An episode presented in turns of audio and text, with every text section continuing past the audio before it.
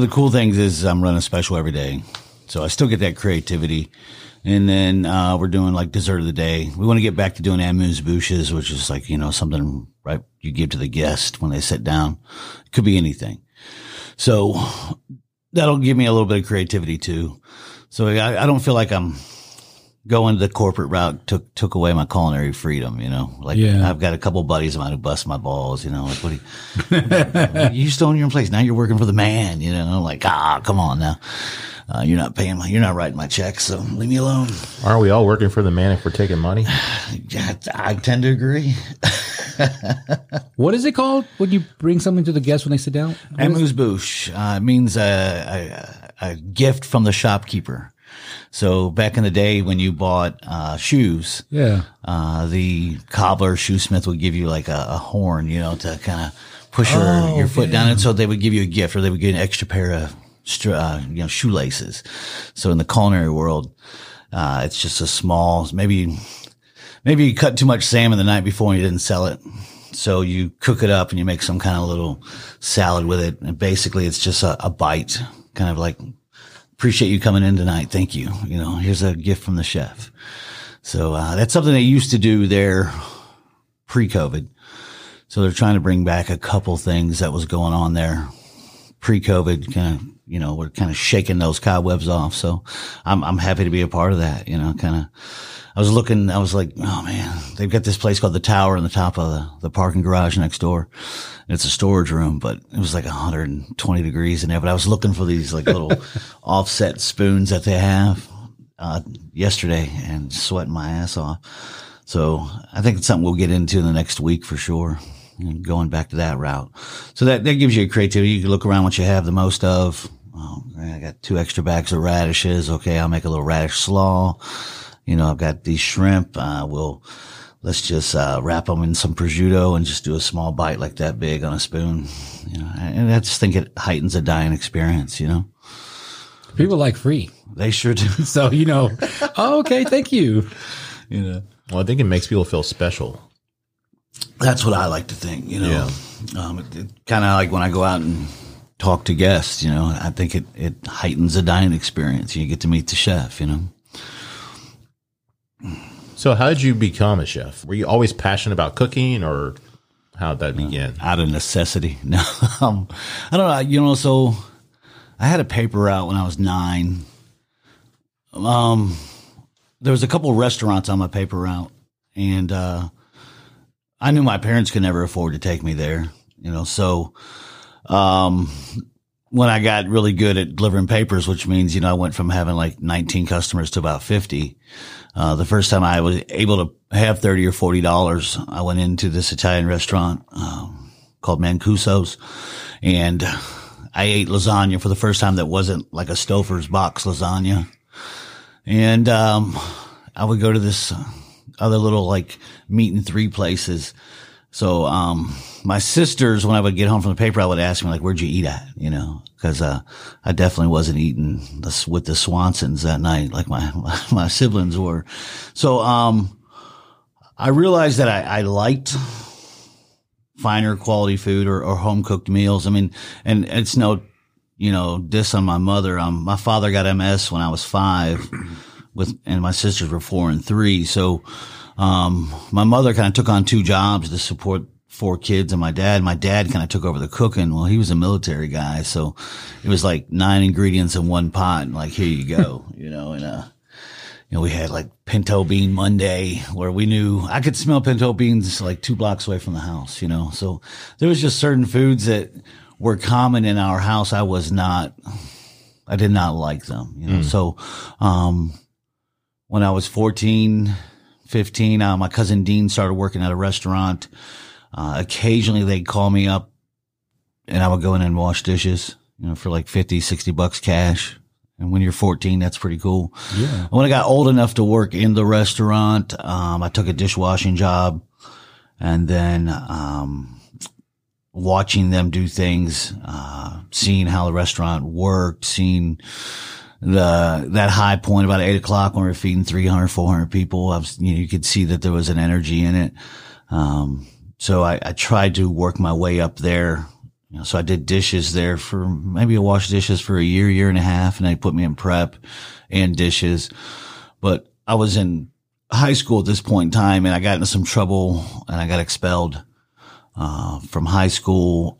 And they weren't going to let me come back to that high school. I wasn't going to go to the rival high school because I had cut some shit shenanigans over there and uh, decided that the only other real option was to go to this Votech culinary program. Well, there was a Votech school, so they had wood shop, metal shop. They had just started a computer class. You know, I kind of kicked myself in the ass for not taking that because, Man. you know, I was like this close to it, but I thought nerds and, um, they had a culinary program and, uh, the teacher teaching it was pretty hot and I was like 16 at that point in time. So I was like, I- I'll do this because I'm already working in my real life as a, uh, in a restaurant. So we thought it would be a good fit. And, um, right away, they're kind of, you get, there was 10, 10 kids in this culinary program. The, the idea was we go in and we prep and we cook and then we ha- open a restaurant for lunch. So we were kind of the, the rival to the lunch ladies. Um, and we got really good at it. And uh, Mrs. Dodge was her name. She kind of took me and Dave Marcelli, who was another kid aside and said, you guys definitely, um, get what's going on. So we started doing these, uh, American Culinary Federation accredited competitions. And I just realized I was really good at this, you know? That was your calling, huh? I believe so. Yes. So did you ever travel like across the, the sea to see, like overseas to see how like they do stuff there, or, or you predominantly only cooked here in America? Yeah. It's only here in America. I had kind of hopes and visions of crossing the big creek, you know, but, um, both my parents were pretty sick when I was in my twenties. I always thought, you know, if I go over there and I miss their deaths, you know, I would kind of eat my lunch over that, you know, and so I never did, but I always had thought like, man, if I just go to England, get on a ferry, go over to Germany, whatever, hop on a Eurail pass, I could cook my way from England to China because it's, you know, big giant supercontinent. But yeah, that never happens, you know. So how did you get started? Like, did you just do job, job, job, and then you start your own place, or how did that transition? Well, so while I was in this uh, culinary arts program, um, I was working still at, at the restaurant. It was called Brennan's Fish House. I was there for like five years. So I graduated high school, and the culinary arts program placed you in some of the finer restaurants in the city of Painesville, which is right outside of Cleveland, Ohio. We had a couple nice places, but it was still a lot of mom and pop. There was a lot of independently owned places, but um, they got me going there. Went to culinary school, and culinary school was kind of the big game changer. So um, it got me going in there. What I was, I think, what I've always been about or liked about myself was kind of loyalty. You know, if you're going to treat me right, I'll treat you right. So, you know, I've only had a maybe nine jobs my whole life, you know. Um, and out of culinary school, I went to work for a company called Mountain Jack's Prime Rib Steakhouse. They were owned by a Japanese company called Paragon Foods, who bought beef product from the United States with the world economy at a very lower price between November, November and February. They bought it for like dollars on the pound and they're smart. They turned around and opened up companies in the United States, sold the beef back to the consumer of the United States at a higher price. Um, I was with them for a few years and then they moved me around. I started opening restaurants in Chicago, uh, Champaign, Illinois, Cincinnati. So I opened three restaurants for this company in two years. Um, I really felt like I was on the fast track. Um, and then we got time to like, there's a chef there. His name was Dave. He told me, I'm not letting you move on. I'm keeping you here, you know, um, cause I made his job in life easier. So I talked to them about what can I do to make more money? You know, um, both my parents were sick and I thought if I could send a little money home to them and, uh, they were like, well, you know, you're 25, you're not married, you don't own a house. Heck, I didn't even have a car then because I had a suspended driver's license. so, um, I got the picture, you know, that they wanted a company man. And if you're married and you have kids, you're more likely to be l- more loyal to them. If you have a house payment, you're more likely to be loyal to them. You're not going to run off Yeah. the first time someone throws some more dollars your way. So, um, I immediately kind of started looking for something. Um, I'd been to Memphis in 1990 to visit my cousin Dean. He was over in Millington at the uh, military base. We were here in January and it was like, you know, 58 degrees. And where I grew up and where I was living at the time, it was like, you know, 30 inches of snow and negative 12. So the opportunity came to, to get to Memphis. So I, I got here as quick as I could for a little bit extra money. And, uh, here I just worked a few jobs. I worked at, uh, I opened up, uh, Elvis Presley's on Beale where the Hard Oh, Rock is now. That's what brought me to Memphis originally. And then I was at Ciao Baby Cucina for a couple years downtown on the mall right next to Majestic Grill, kind of where that, uh, Bluefin was at for a lot of years. When I got, it was Ciao Baby, then it was like Battier's All Stars, and then it was like some kind of a, but it's been a lot of things over the years, that space next to Majestic Grill. And then I worked for Erling Jensen for like three years and then McEwen's on Monroe for seven. And then I kind of left McEwen's to, and we, at that point in time, they, the market had crashed in 08, I think it was. So there was a restaurant group out there, uh, owned by Preston Lamm. He owns a lot of the businesses on Beale Street, but he was branching out with Mesquite Chop House. They were trying to do a higher end steakhouse. That that two and a half years I spent with uh, Mountain Jack's Prime Rib Steakhouse, I had some experience in in fine dining steakhouse. So we did this hybrid GM chef thing, which started my wheels turning about maybe ownership, you know. But I worked, I did that for two years, and then uh, I went to Itta Bena above Beals, above uh, BB King's. It's the first job I ever been fired from, but it also was the catalyst to me like op- opening my own place. So if Tommy hadn't fired me, I don't know if I would have opened my own place.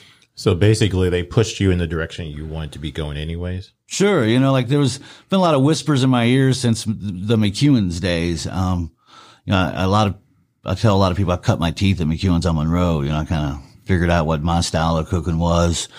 Um, Mac Edwards uh, was kind of like a mad scientist, you know, and he he'd come at me with like 10, 12 recipes that he would see in other magazines. And then I would come at it with two or three of my own ideas and we kind of mash them up and we'd make a menu every three or four months. So it was, it allowed me that creative outlet. And, uh, yeah, you know, that's, uh, that, that's kind of how it all happened, you know. So, what would you consider your style? I, I call it, uh, I used to tell people it's, it's Southern inspired cuisine.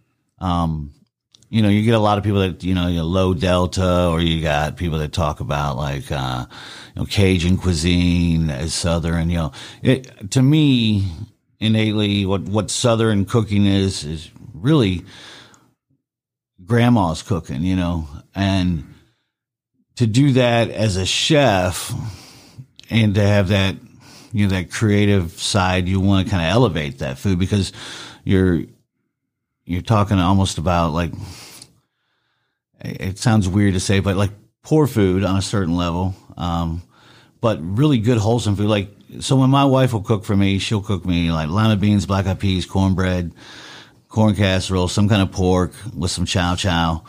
And, uh, that's the kind of food you want to eat right before you go out and work your ass off and out, you know, on the, when you want to save farming. So when you're out there working on the acres, you know, it's the kind of food that'll stick to you, Yeah. you know? So I always wanted to try to lighten it up a little bit, you know, where maybe like for the meatloaf that I had on Rizzo's menu, it had a green tomato gravy. All right. Well, that green tomato gravy was, it was essentially a green tomato, like white wine cream sauce, you know, like we didn't do the roux with the butter and the flour and then add the mm. cream. We, we took white wine, shallots, rosemary, reduced it down with a green tomato so they would soften. And then we blend the hell out of it and we, well, we did throw a pound of butter into it eventually, but, uh, we, we got to the same place just with a different method.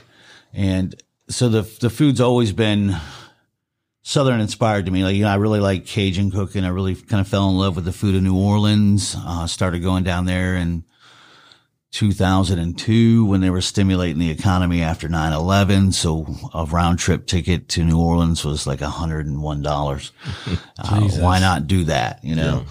Um, so i kind of fell in love with that style of cuisine which you know when you really do look at like demographically cooking you to say there's southern food and there's West Coast Tex-Mex and there's Northern food. Well, you know, um, when you get into Cajun or Creole cooking, I mean, it's, you got, you got German immigrants. You've got, uh, the Acadians who came down from like Denmark, Sweden. You've got Native Americans. You got Haitian. You got South African. So it's a melting pot of food. And, you know, if you really want to break down what America is, it's a melting pot. So to me, you know, a lot of this like Cajun Creole cooking is, uh, almost more American than Chef Boyardee, which Yeah. you know innately is, is American food. You know, so um, I really kind of fell in love with that. I I bought a bunch of history books on Cajun cooking, Creole cooking. Um, it's really weird when you when you do this for so long that it kind of becomes like the makeup of who you are. You know, um, a lot of chefs are defined by the kind of cooking they do. Were, were you when you were growing up? Um, was it you said there was a lot of meat and 3s Mhm. the way they are down here, or not as many? Not as much. Yeah, like it was more like a open face roast beef sandwich Okay. with some corn that came out of a can Yeah. and, and some lima beans that might have came out of a can. Because you know we we are really spoiled here in Memphis when it comes to food. Because our, you know, like you'll go, uh, you have Tomino's that used to be like a gas station, and inside you had uh, a deli, and they did a steam table and all that stuff. You know, gas station food in Memphis is on another level. No doubt about that. Um, because like, and then when you go to other cities, they don't have that. And you go to like their soul food restaurant or whatever, it's like not that good. Like our eating here is, I think, the best. It's n- now it's also probably the most unhealthiest because you know when we used to make the macaroni at my store, I mean, I swear to God, I don't even know how many sticks of butter were in that thing, but like it was just like. Like three pounds of butter, you know, that's like the first ingredient. You know, butter or sugar is always the first. good. ingredient. And the yams had like four cu- uh, big cups of sugar. You know, Mm-hmm. like it's just insane. Like, but the, maybe that's why we're so unhealthy. Uh, It's got a little bit to do with it, you know. Um, I remember when I made sweet potatoes for the first time here. You know, I'm, I'm all like um, honey, coconut milk, cayenne pepper, you know, a little bit of cinnamon, and uh, people really like it. But people are like, "This, this is really in sweet potatoes, though." You know, well, yeah, because it doesn't have two cups of sugar in it. You know, I'm using honey, but you know that that was always kind of the key for me was just to kind of elevate the southern cuisine that's here and kind of give it that chef's interpretation. But uh, when it comes to gas station food, I I tell people that Memphis, Mississippi, kind of the, the area has the best, some of the best food in the world is, are at gas stations. You know, if you're looking for that, you know, stick to your stomach. Really good down home because there's a little black lady back there named Effie who's been working the gas station for nine years, making wonderful food. You know, um, I'm not a big fan of you know the the hotel pan full of fried okra, you know, because I know that it came out of a bag from Sysco. But Yeah. when, when you're looking at those pork chops that are smothered in gravy, I mean, those things slow cooked for two or three hours back there in the oven. They're falling off the bone, you know. Um, you need an extra 10 napkins if you're eating it in the car, you know. Because that oil is gonna go right through the first seven. What do you think about everybody that's doing this stuff now that's kind of like scientific looking? I don't know. I mean, I'm not really a big fan of it, but at the end of the day, it's the evolution of, of cuisine. I mean, you, everything that you look at, you know, for when we were kids, we had Atari, you know, now we got gaming systems you can live stream, you know, so I just think it's a, it's a culinary evolution. You gotta, you know, ain't nothing been new since the last supper, you know, like, um, you can only reinvent the wheel so many times before you're just back to looking at the wheel again. But I, I get molecular cu- cuisine. I, I understand why some of these, I mean, you know, if you get a chocolate orb that's got a layer of passion fruit and a layer of raspberry and it looks like those bottles you buy on the beach in Florida that have layers of sand in it. Oh, but then you- yeah. You, pour some, uh, you know, steaming hot cocoa over it that also has a cube of, uh, you know, that, that ice that smokes, um, so you get this whole effect, you know. Eating is a lot to do with your eyes too, and a lot of the molecular cuisine and cooking is eye appealing, you know, like in sensory overload, you know, when you put a dome that's got smoked rosemary in it over your chicken breast and they lift that dome off and you smell the smoke and the rosemary and you, you know, almost like could be transported somewhere for a brief second in your brain.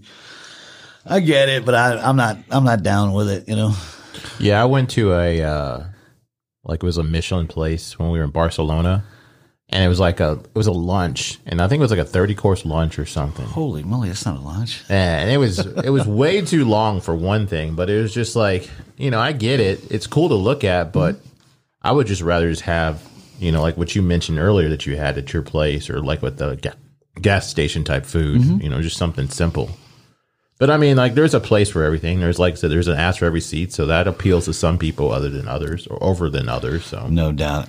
Do you do you think that when they lift in that little thing up over the chicken, Yeah. like you already are experiencing that chicken's gonna be really good, even if it's not? Do you think you very tricked your mind into thinking it's like fire ass yeah, I chicken? do. Yeah, you know what I'm saying? Like you see that, what you talk about with your eyes, and then when you taste it, all you're thinking of what you saw. So, you're, oh man, this is so good. Maybe four bites in and someone else saying, oh, dude, you know, then you might, you know, have your opinion changed. you know, Yeah. like, oh, yeah, you're right. It is a little tough. But no, I think right away you're, they're overwhelming your sensors, you know, your brain, your eyes, your nose, your, everything's like, holy crap, look at that, man. So yeah, yeah, I do. It's kind of like that those drinks they make at um, a lot of places do it, but it's where the drink comes like a little box, and they open the box, and then they hand you the drink. You know, that dry ice Oh, goes yeah. everywhere. Yeah, you know, yeah. like they, it looks really cool. It does, yeah. like the presentation's awesome, but is the drink really good? Like, right. I don't and know. is it really worth $14? I know, or fifty. Yeah, it's like insanely priced too. Well, that's the thing. You're gonna piss and shit it out eventually anyway. So why are you going through all this rigmarole? Just you know. But like I said, some people want an experience. Some people don't. Sure. So don't go to those places if you don't want an experience. I guess. I've always felt like most people gravitate towards uh, um, you know meals that their grandparents prepared, or you know they get a steak the way their dad cooked it on a grill. You know, um, I think the the average Joe just walking the street doesn't explore much when it comes to culinary, you know, cuisine. I mean, you know, like you take a place where I'm at now, like the Capital Grille, there may be some people who only eat there once a year. You know, it's more, of it's a price point and it's, you know, you're sitting in leather booths and you got, you know, plush walls and the lighting's just dim enough. And, you know, when we had Rizzo's, I always felt like I wanted a place that I could afford to eat at. Mm. I wanted a place that was comfortable for me to sit in at the end of the day when no one's there and I'm looking around. So I always, uh, you know, we always tried to uh, just make it comfortable for everyone. I think some places uh, are stuffy, too stuffy for people, you know. So, and you know, they never ate a steak in a you know a leather booth with a, a waiter wearing a tuxedo. You know, they'd rather eat the steak in the backyard and have a beer and in their shorts and chilling out. You know. Well, it's like you said, some places you go once a year, right? So somebody might go to Capital, Capital Grille one one time for like No an doubt. anniversary or something, but somebody might have gone to your restaurant once a week or a couple times a month, For sure. right? So yeah, I could, I would probably do what you just said, but by going to the other restaurant more frequently. hmm I, I do myself, you know. I'm like, I love Erling Jensen. I love Dave Krog over at Dory, you know. But Oh yeah, I've been to Erling's once in eight years, and I haven't even been to Dory yet, you know. And part of that's because I hadn't had time, but part of it also is, is I don't want to drop off three hundred bucks for a, a dinner for two that I know I could cook at home also for eighty or ninety dollars, you know. I'm sorry. Go ahead. That's just how, you know. So I, I love that Erling's is there and I love that Dory is there. I love that Kelly English has his place over there at Iris. Iris was a place for me to go for my birthday for three or four years, but I didn't go there any other day but my birthday, you know. So yeah, it's kind of, When you go, when you when you when you're vacationing somewhere and you go to like a restaurant that someone recommended, like the concierge would recommend a restaurant to you, sure. and you see the menu and you see the pricing, are you like, what the fuck? Like that? Sometimes. you're like, damn, that's only cost. I know the cost on this because I buy it here or I buy it at Rizzo's. Like, When I was training for the Capital Grille, they sent me up to Boston and uh, Gordon Ramsay had opened a restaurant, which was three blocks from the hotel. I walked by it every day. But to see a grilled cheese sandwich on there for eighteen dollars, and you get an order of fries for twelve, so now you're thirty dollars for a grilled cheese, just because Gordon Ramsay's name is on it. Yeah.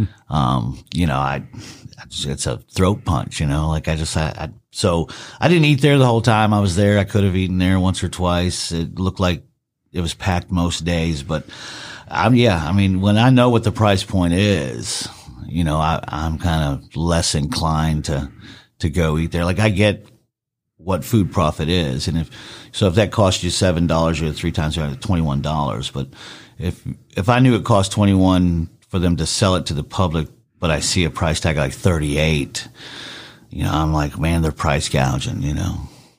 What do you think about the whole Gordon Ramsay way of treating people? Well, I mean, so I come from a different background. Like, I was okay with chefs treating me that way coming up. Um, you know, or I, I tell people over the years, you know, Erling Jensen whacked me in the ear with, with a pair of tongs, you know, but it was because I made the mashed potatoes wrong. I I can promise you, I didn't make the mashed potatoes wrong again.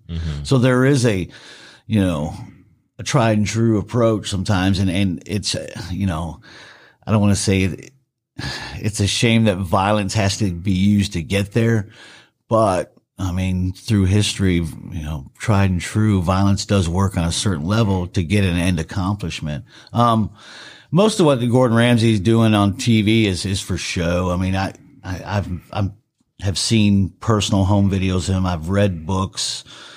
He's passionate about what he does. He did grow up in the same time as that. He's just a few years older than me, but you know, we, your chefs were, they were hard on you because they wanted you to do the job right. And if they weren't hard on you, you know, like I learned when I was 19, give them nothing to bitch about. Like if they're not bitching at me, I'm doing my job right. yeah. So you either catch on real quick or you don't. And then yes, there's a level of hazing that does go on. But, um, to me, that was like, you get it or you don't get it. I've always used to say sink or swim, do or die. Like, you know, there's some people who aren't cut out for our business who want to be in our business. And those you you figure out relatively quick who those people are. You also you come across certain chefs or cooks that have had nine jobs in seven years, and you realize that you know they're they're faking their way through. You know that saying, "Fake it till till you make it." Yeah. they mean that they never made it. You know, um, so I I see a place for it. Um, some people might say the the way we do things now, or at least like the receiving end of this culture is like this is wrong, and you don't treat people this way. And but I mean, if you're trying to get an end effect, I, I think sometimes you have to be a little hard on people to bend them, mold them, shape them, because if you're not that way with them, you're not. Sometimes you don't get that end result. You know, like I was pushed pretty hard. You know, um, but I mean, we also, you know, I, there's a lot of horror stories, but there's a, the the best stories so much outweigh those horror stories. You know, like I had a chef who would go smoke crack right before we got busy, and he would come back in the kitchen and he would be like, "Woo!" and he would like get in the middle of us. Well, you know, we would hot tong him, which means you take the tongs, you throw them in the oven on a sheet pan for about ten minutes, you pull them out. You take your tongs, you set those tongs down next to him, and you say, "Hey, hand me those tongs, chef." And he grabs them. He grabs 450 degree pair of tongs. Jesus. Whoa! Flings them, and then runs to the back to put some burn cream on. Well, that way we box him out. He doesn't get back on the line because he's freaking high, man. Yeah. You know, um, you know, this guy Ned Claybush who would drink about an eight pack of, of beer during a shift. You know, um, so by beer six, you know, he's sloppy. You know, well, you got to move him on. So, you know, you you take a sheet pan out of the oven, you bump his arm just lightly enough to give him a blister, burn him. Um, and they know who they are. They know what they are, and, and they eventually do get out of your way, or um, they go sit in the office, you know, and and you you and the three or four guys online with you just knock it out, you know. Now, do you think that people that see Gordon Ramsay on TV don't realize that it's for show and then they're get into the field and then they start doing it to people possibly and take it too far? Sure, I agree with that. I mean, if, if you watch something long enough or enough times, you hear something long enough or enough times, you you can, you know, kind of emulate that. Um, I do think that there are a lot of blowhards and and, and loudmouths that fit into a kitchen well. Like sometimes the loudest guy in the room isn't the smartest guy in the room, you know. And- I don't think it ever is. I'm usually the loudest. That's what I'm saying. Like, Well, you know, when you're when you're expediting or, or in a role that I'm in, you you kind of have to be the loudest voice in the room. But yeah, I mean, I do believe that there are some deviant people who do get in the restaurant business because they think they can yell at some people and scream at them and make them feel, you know, beneath themselves. But I'm I'm telling you from my experience, if your chef's on your ass, nine times out of ten, it's because you're not doing what you're supposed to be doing but you also get to a point where he's not on your ass because you've stepped up. You've you've you know shook off the the bullshit and and you've moved past it. You know, so then that chef is usually on to the next person. You know, Yeah. that, that isn't doing their job right. But yeah, there's definitely a I'd say a, a group of people who do get into this business because they believe they can bully and belittle people around. Yeah. Yeah, I would say that you can give constructive criticism, Mm-hmm. but to just be an asshole to be an asshole is not appropriate. Yeah, I've learned more what not to do in my life working in kitchens than I have what to do. Yeah. And that was from watching other chefs be dickheads to people, you know, breaking down a server when she's or he has messed up a table. Well, all you're doing is escalating that situation worse. I'm I'm more of a de-escalator. I kind of I, I like to tell people I like to coach up versus like step down on people, you know. And I think that's why I've you know kind of created a good reputation for myself. People kind of gravitate towards me because they know they're going to get a fair handshake in this. Um, you know, there's been a few times where I've, I have blown my top, you know, but I mean, there were certain things that got me to that point. It wasn't like I just came in that day and said, I'm going to fuck Jerry's world up today. He messes up one time. I'm going to just blow him up. No, it was a, you know, a, a catalyst, a series of events throughout the course of a day that got us to this point, And now I'm yelling at you, you know, and I, I'm not a yeller. I don't want to yell at people. I want people to do well, you know. No, I definitely understand that because there's sometimes like if you're somebody's like a habitual line stepper or just always not following direction, and it's like at a certain point, it's like either get in line or get left behind. Right. Yeah. Those folks tend to get phased out. Now, those are the guys that you meet that have, you know, six jobs in eight years, you know, uh, and I think that's probably a, a- crosses over into other industries and fields. You know, there's always that, you know, six or seven guys you come across that just, well, how in the fuck is he working here? How, how does that happen? You know? Yeah. And you just kind of sift through and, and move on. Now, who were some of your like idols growing up as far as chefs, or did you have any at all? Uh, growing up, I really did. I mean, it's weird. Like, so I spent a lot of time on suspensions at home. So the Galloping Gourmet, you know, like when I was growing up, there wasn't cool chefs. I mean, it was, you know, um, it, it was just people on, on TV that were, had an hour long show. I, I, when I was growing up in the eighties, you know, even television itself was just, you know, there was no reality TV. Yeah. You know, I mean, um, the closest thing you probably got to reality TV was a cooking show because they're kind of winging it. You know, like they had a recipe, they knew what they was going to do, but, uh, you know, so it's just, so not until probably the early 2000s when Anthony Bourdain started writing his books, um, you know, you started seeing, I think, the birth of Food Network. Like for me, like Food Network kind of changed the culinary game, um, where you got an opportunity to kind of not just be in Martha Stewart's kitchen. You know, they, they started having culinary competition programs or, um, you got to a point where there was three chefs competing, you know, for a, a large amount of money. What you know, ten thousand dollars seems to be the average norm. Yeah. But so yeah, growing growing up, I really didn't have anybody that I would like say, oh, I want to be like that chef. But once I got into my, you know, late twenties, early thirties, I was like, I, I could relate very well to what Anthony Bourdain was writing and speaking about because I had experienced it. You know, I could relate to where Gordon Ramsay was or where, um, you know, uh, was Mario Batali, you know, those kind of guys, they were kind of like, they were all maybe five to 10 years older than me, but we grew up kind of in the same scenarios. So I could, it was more about who I could relate to and respect versus having like a culinary idol, you know, or someone I looked up to. Yeah. I think um, the food, like the food channels, like food. Uh, there's one called Cooking Channel. Oh, yeah. Yeah. Um, the Food Network, obviously, you know, that's like the uh, Goliath. Yeah. But like that changed the game for us consumers and y'all. You know, like actually doing the cooking and owning restaurants and stuff because we saw all these different things that we if you didn't know what was outside of Memphis, you never knew that existed, right? Right.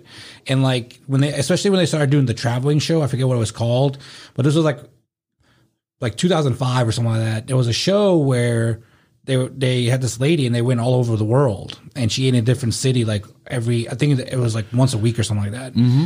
And you, you you you obviously had the internet, but you never saw it like that, you know. And then and I thought that was really really cool. Yeah, I, you know, that kind of for me, the Food Network too also kind of made uh, being a chef like a rock star status on a certain level. You know, Yeah, look at Guy Fieri. Yeah. like you know the, he, the show you're talking about. I think is Guy's Grocery Games. right?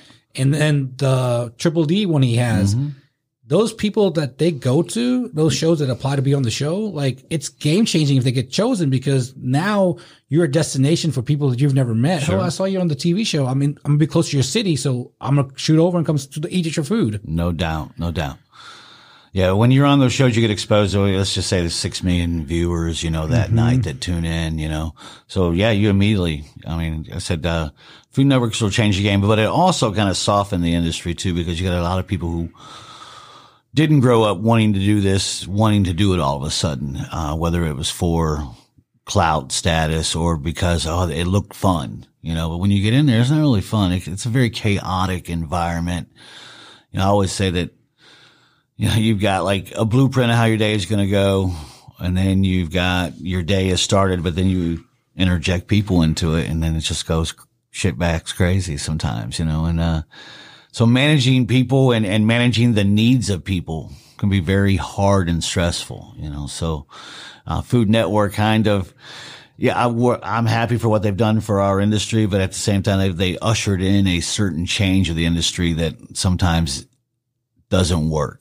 You know, a lot of people, I think, probably have opened restaurants over the last 20 years because they saw someone open a restaurant on a culinary show. And what happens is, is they, they, they close in a year because they, they've got no idea how hard this is to really do sometimes, you know? Yeah, because you know, I see a lot of people posting stuff on Facebook about, oh yeah, you know, I used to work there. I think I'm going to incorporate some ideas I got from there and open my own place up. Mm-hmm. That's great, but I mean, do you know how much work that is? like, do you even have a business plan? Do you have lenders? Yeah, there's nothing wrong with the entrepreneurial spirit as long as it's focused and there's, and there's money involved to back it up, you know, Because it's going to take a lot of money. no doubt and no doubt. So how would you do on like a grocery game show or Chopped? I'd crush it, man. There's You think no you'd doubt. do well? on have it? you ever applied for it? Well, so yeah, so one time uh, Chopped was here, they were doing a uh, late nights kind of. They started doing some theme things for Chopped, you know, like uh, hangover food or all smoked meat. So they were doing this late night one. They were filming it out at Patrick's in the parking lot. So I had this big white tent. So right after I was on diners, drive-ins, and dives, like obviously there's these shows create other shows for things, right? Like like anything in life that you you create something that gravit people gravitate towards things spin off from it. So I got a phone call from what's her name? The, the crazy spiked white haired lady that's on Anne Burrell. She had a show where you would go on and you would cook with three other chefs for the opportunity to be a chef at like these high end restaurants. Well, they called me right after I'd opened Rizzo's. Uh, so I was on the Diners, Drive-ins, Dives in show, and then they just started calling like every few months. We want you to do this. Can you do this? Nine times out of ten, they pay for your flight out. They pay for your hotel room. Oh, wow. It's just being away from the restaurant for three to five days. When you just opened one, That's tough. It was tough for me. I mean, if there'd have been managers in place, I mean, looking back, it could have been pulled off, but there was just things that I wasn't able to do to make that happen. But, um, so Chopped was here. They had a late night one. Me and a couple other chefs were signed up for it. They also had alternate chefs. And what happened was, was I've been working for probably 40 days in a row and I ended up getting walking pneumonia. I was, Jesus. I was sick and I waited and they told me too, if you're sick or you can't make it, call us a day in advance. So I waited till like 5 p.m. because I thought I can shake this. No big deal. I'm over in the corner hiding by the damn walk-in cooler door, like almost in tears my body is just aching and rejecting tell him you set your ass down. Yeah. So I called him and they were like, "Oh, all right." So they they got um uh Alcenia's uh from she she's filled in for me and they filmed the episode and they aired it, but they aired it like 2 years later. So it kind of um I didn't understand that at the end of the day, but um yeah, if they were to call me again now, I think, you know, I, I just I have a feeling I would just crush it. I mean, I, I've got a personality for it. I've got a a really calm demeanor about myself. I'm very knowledgeable about food. I'm very knowledgeable about cooking techniques. And, uh, yeah, I go in there and drop the culinary elbow on people, you know? Yeah, because I used to watch those shows I mentioned, and then there was another show. It was on like um, Esquire Network called Knife Fight. Okay. Yeah. oh, yeah. man, I, remember forgot Knife all Fight. about that. Yeah, that was a really good show. I love good when they would like pin, you know, pit two chefs against each other. Y'all Yeah. should probably do something like that here because I know they do that with. uh They're doing the bartender thing. Um, Quick draw. Yeah. yeah, quick with draw. uh, what is it? company? The guy just came here. Coop uh, Food, drink, culture. Yeah. Yeah. So maybe you could do that here, man, with a couple of chefs. It would be fun. I know we've kicked around some ideas over the years. And one thing I've noticed about the Memphis area is that a lot of the chefs here, they, they want to pat you on the back and help you up versus compete against you. In, in essence, we are competing against each other, Yeah. but that is a, it's such an underlining pushed down fact is that, you know, we're, we're jockeying for everyone's business. But like we, so the commercial appeal, 2013 maybe, wanted to like have these uh the categories of restaurants and then they were going to kind of you call in or you write in or you email your vote in and it was they were going to pick the best chef in Memphis but in a kind of a categoried so well like Felicia and Kelly and I think Andrew and Michael those guys were like immediately against it because they were they felt like it was pitting us against each other which it is, you know. Um, I didn't care one way or the other. My name was in the hat. It was nice to see it there, but um, I understood what they were saying. And you know, when it come time to when certain chefs are down or their restaurants down, the restaurant Memphis culinary community really does pull together. So uh, it would be kind of cool to do, though. I mean, Yeah. I, I think it'd be great was you take you take a chef and another chef and they go to someone else's restaurant so they don't know the lay of the land they don't know the cooler they don't know what's there Yeah. And then you cook for a bunch of drunk guys at two in the morning and whoever gets the loudest amount of applause I think a show just got created on Link Up Podcast today. I mean, that'd be awesome, dude. I mean, I would love to watch that. I would love to be there while y'all are doing it and stuff. I think the allure would be going into someone else's kitchen. You Yeah. know, like you don't know if that one eye doesn't work because the, you know, the pilot's been clogged for two years and ain't nobody cleaning it, you know, or, or the low boy cooler door falls off if you pull it wrong. I mean, those, those kind of elements would add to the, The show could be called like Kitchen Swap. Like you know how they had that wife swap show? It could be called Kitchen Swap. And like you, you would go work in Kelly English's kitchen or something, and he Right. would come to your kitchen. Like, dude, that'd be that'd be so cool. Uh, definitely there's a culture for it. Definitely there's, you know, I, uh, I sometimes want to like put Guy Fieri in a headlock because he's kind of corner of the market when it comes to Food Network. But, you know, like you see these phases, you know, like right now, Anne Burrell's hot, you know, she's got her uh, parking lot grocery game competition. Then she's got Alex versus America. And then she's always guest judging on shows, you know, and like you kind of, I start, I'm starting to see cycles, you know, like so they've been having these Guy Fieri Grand Champion Championship culinary things. So they introduced four or five new chefs during this championship series, and I guarantee if you watch Food Network within two weeks of that show happening, this competition, the four new ones introduced have a culinary show whether it's a culinary boot camp or it's a, a program for troubled kids. So it's not watched by a lot of people because it does, it only fits one particular niche, but it gets them in the door. And, uh, like I used to think about when they would have the next Food Network star, like, so Guy Fieri won that first one. So the demographics at the time was mostly housewives. Yeah. Well, you got a guy who was like kind of like a guy's guy, you know, spiky hair, wild shirts, tattoos. So now you got guys who were going to watch the show, you know, and then I think they had Aarti. Uh, she won. She was a, an Indian woman, you know, and then, so then she had, so, so they introduced like Indian cuisine. So now they've got another market, right? And then you had like, uh, I'm trying to remember the, uh, other girl that won it, but you just, when they win these shows, they, they introduce a new chef or a new type of cuisine and then they build, they try to build a, like, I don't know if you call it an empire, but they try to build shows around that type of programming. And you just see that. I'm like, oh, you know, it's, there's definitely a recipe there that works. You know, um, I don't know what that recipe really is, but it, it seems like winners of shows get shows or they end up being guests on shows to encourage viewership for that type of demographic.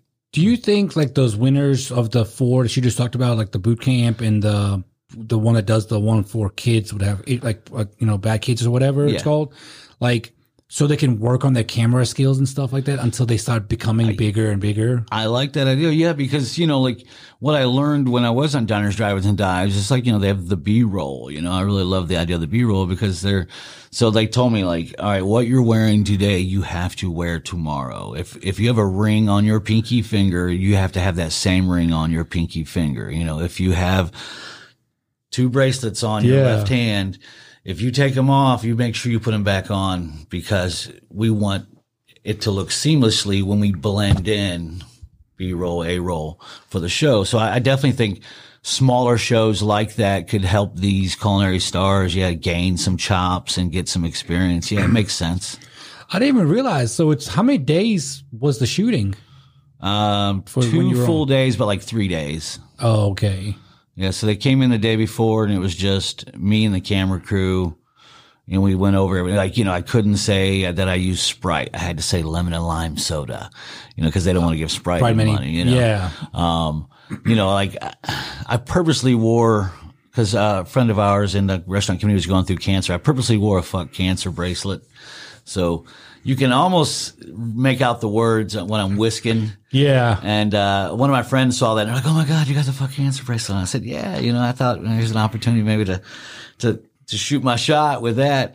Um, but uh, the next day, guy got there, and then we filmed, and then the third day, they kind of had us come back in and film one more moment where they felt like this was a good thing. We want to make sure we got three edits of it so we can make sure it's done right.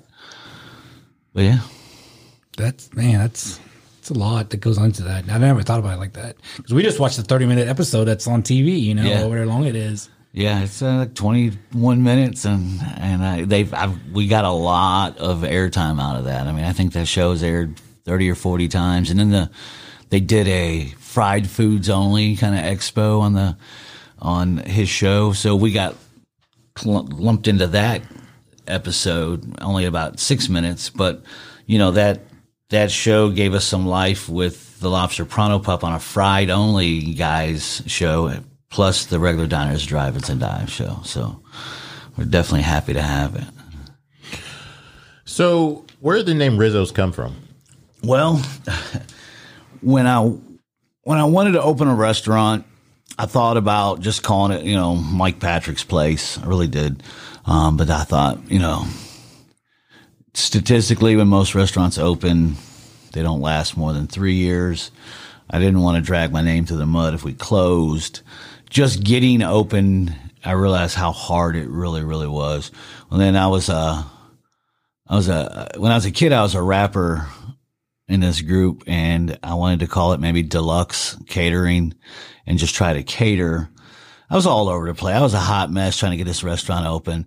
Uh, my mother had just passed away like months before, and and her name was Vana.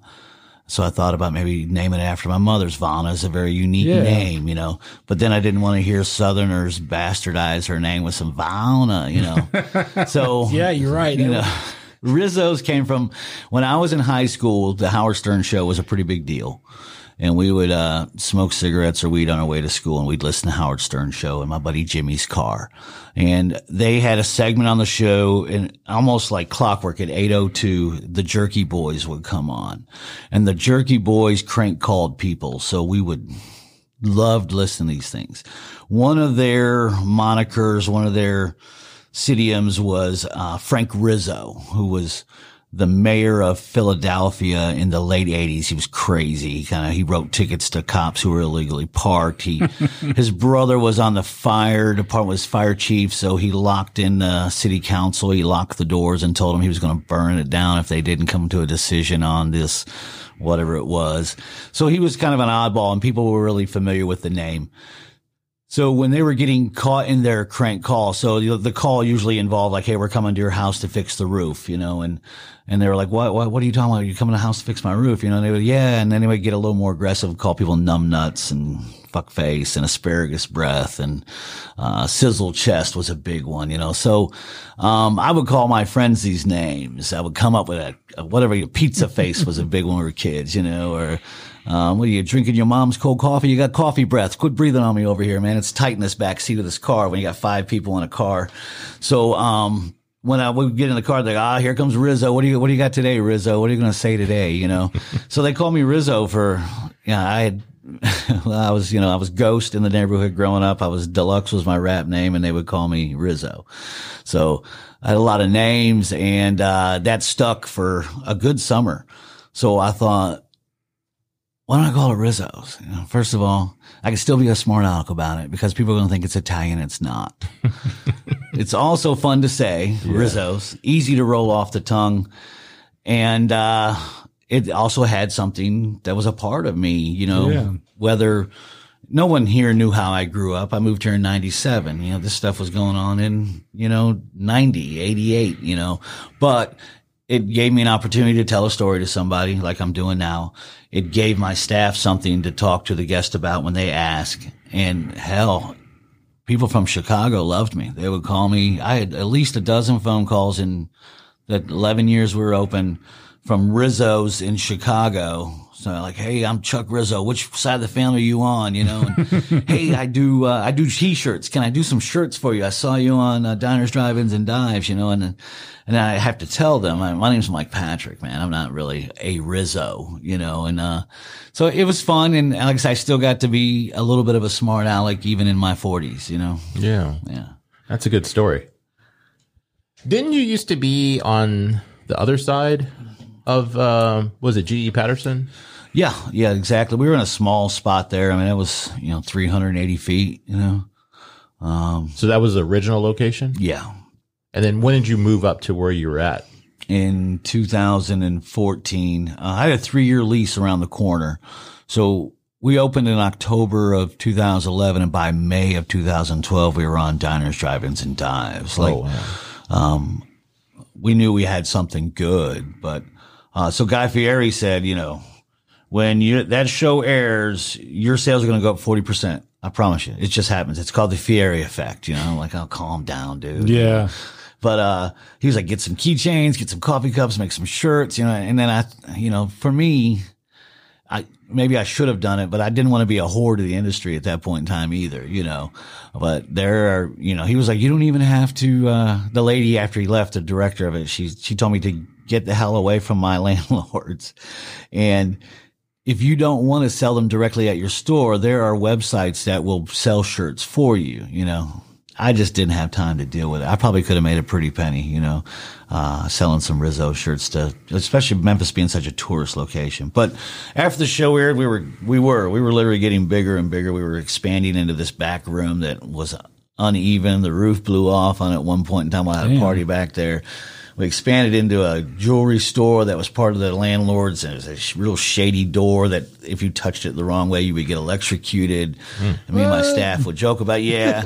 well, like two, two, two people that ate there felt it and was like, oh, I just got shocked. Oh, that's nothing, you know, must be rubbing your feet on the carpet, you know, trying to blow it off. So when it came time to either A, move because the lease was up about six months before that, I said, Hey, can we expand to the outside? So I don't know if you noticed that spot on G Patterson, we laid some concrete and they put up a fence. I was wanting to do an enclosed patio similar to what uh, Aldo was doing at, oh, at yeah. the pizza place down on, on uh, Main Street where we could enclose it during part of the year. But the landlord really didn't, didn't see the vision that I had in it. We'd already spent $3,000 laying the concrete and uh, you know it's probably going to be another ten or twelve grand to build this little support Because when you open the front door to that place during the wintertime, it would just freeze the whole dining room for eight seconds. And during the summertime, it was just sweltering heat. So we moved around the corner to the spot on Main Street in, uh, in 2014. Yeah. And What was there before? Do you know or remember? yeah. Um, so in the spot on Main Street, it was a jazz club there forever that um, Melvin owned. What was it called? Mm. It was a jazz club for about 10 or 12 years Okay. that was open sporadically. Uh, you know, me and Melvin, we had a backstory where he hired me to cook for Brooks and Dunn, which is like a country band, Yeah. I guess. Um, they were at the FedEx Forum. They wanted somewhere private. So he rented out the space to them. I came in his kitchen and cooked. The kitchen was a shithole. It was just horrible.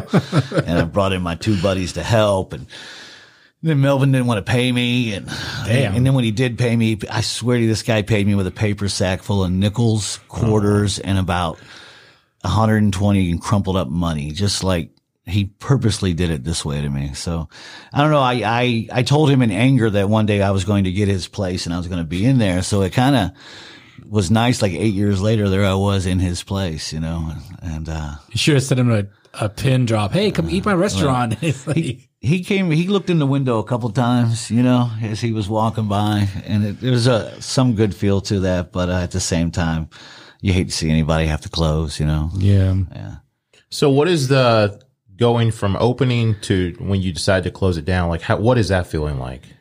Oh my god it's a roller coaster man it's uh, it was bittersweet you know like opening a restaurant is exciting because you just there's so many variables um you know like to call this the city and get them to find a place for you to put your dumpster.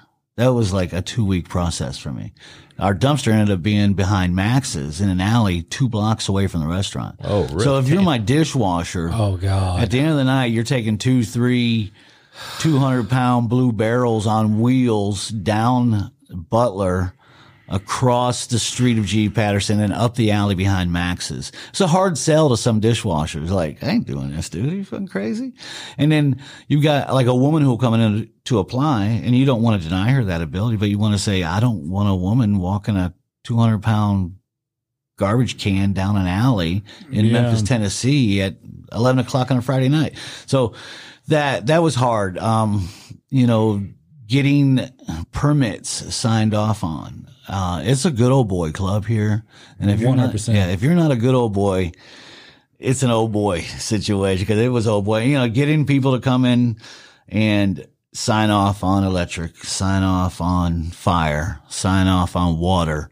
You know, you have to track this guy down, and then and th- then they want to know if you're a good old boy. Like they'll ask you, you know, like, "Oh, your last name's Patrick." Huh? Well, you do you know Johnny Patrick from Arlington? You're like, "No, I don't know Johnny. Maybe, maybe we're related, but I don't know him." Oh, okay. Where'd you grow up at? Cleveland. Oh, Mississippi or Tennessee? Ohio. Click. You know, like it. it, was, it was weird. So getting a chance to open up something, there was a couple times in my life where I was invited to these duck hunts, these mm. duck clubs, and the guys that grew up together, and you know, usually they're Ole Miss jack offs. You know, it's Yeah. just, you know, I. I'm not trying to diss the whole community of Mississippi here, but you know, a lot of these guys in Arkansas and, and hell, Memphis too. But so it'd be 10 or 12 guys with some money and they have a duck club that their grandfather had, that their father had. And, you know, there'd be some little old African American lady, you know, Ella, who's 70. She's been cooking. She cooked for their grandfathers, you know. So you go in and usually what they'll do is they'll give you like a $2,000, like just cash, you know, like, Hey, we're going to bring in some ducks. We want you to bring in a bunch of accoutrements and then you make us dinner, breakfast and lunch for two days. And you can make like three or four grand doing this. So it's cool and all. I, I did it twice and I just, I don't want to do this no more, you know. Um, but there was a moment there when I was at Itta Bena where a few of these guys were like, they wanted me to open a restaurant. They were willing to throw money in, you know. And when they found out I was from Cleveland, Ohio, the money train got stopped. You Wow, know? that's so because I wasn't from. I didn't go to Christian Brothers. I Yeah. didn't, you know, I didn't go to Ole Miss or I didn't go to Memphis State back in the day. You know, so it, there was some great satisfaction opening my own place and partnering with a guy like Mr. Burrows, um, who owned the building, but he's also an affluent black male who's worth millions of dollars in his town. So I kind of, it was it was a neat dichotomy of how this system works in this town, of like who you know and what you know. Uh, because I didn't know anybody, I just had a back and some skill, you know. Yeah. So we get open. You, you you're staffing people. You're, you know, you're in a town, in an area of town that was just kind of getting back on its feet again. So there was some excitement that the city was actually pumping money into South Main. But then you also had the resistance of the, the whole reason South Main was happening was because about four or five people bought some buildings on the courthouse steps for like 10 grand because no one had been in them for 20 or 30 years. The roofs were caving in. And so they felt like other businesses moving into the area that for all intents and purposes is their fault because they renovated the building. Um, they they felt like the city giving us money to open buildings was taking a handout to the city that would then put the landlord on the dime to the city. You see what I'm saying? Like so they didn't want to feel like they owed the city anything. But they weren't doing enough to get the area pumped up. So you bring in a few restaurants, you bring in a couple, you know, like, don't get me wrong, the arcade and St. Hazel's are the tower, you know, they're, they're the pillars of South Main. But that's all there was down there for many years, you know. Like when I first moved here in '97, some people wanted me to meet them at Ernestine and Hazel's.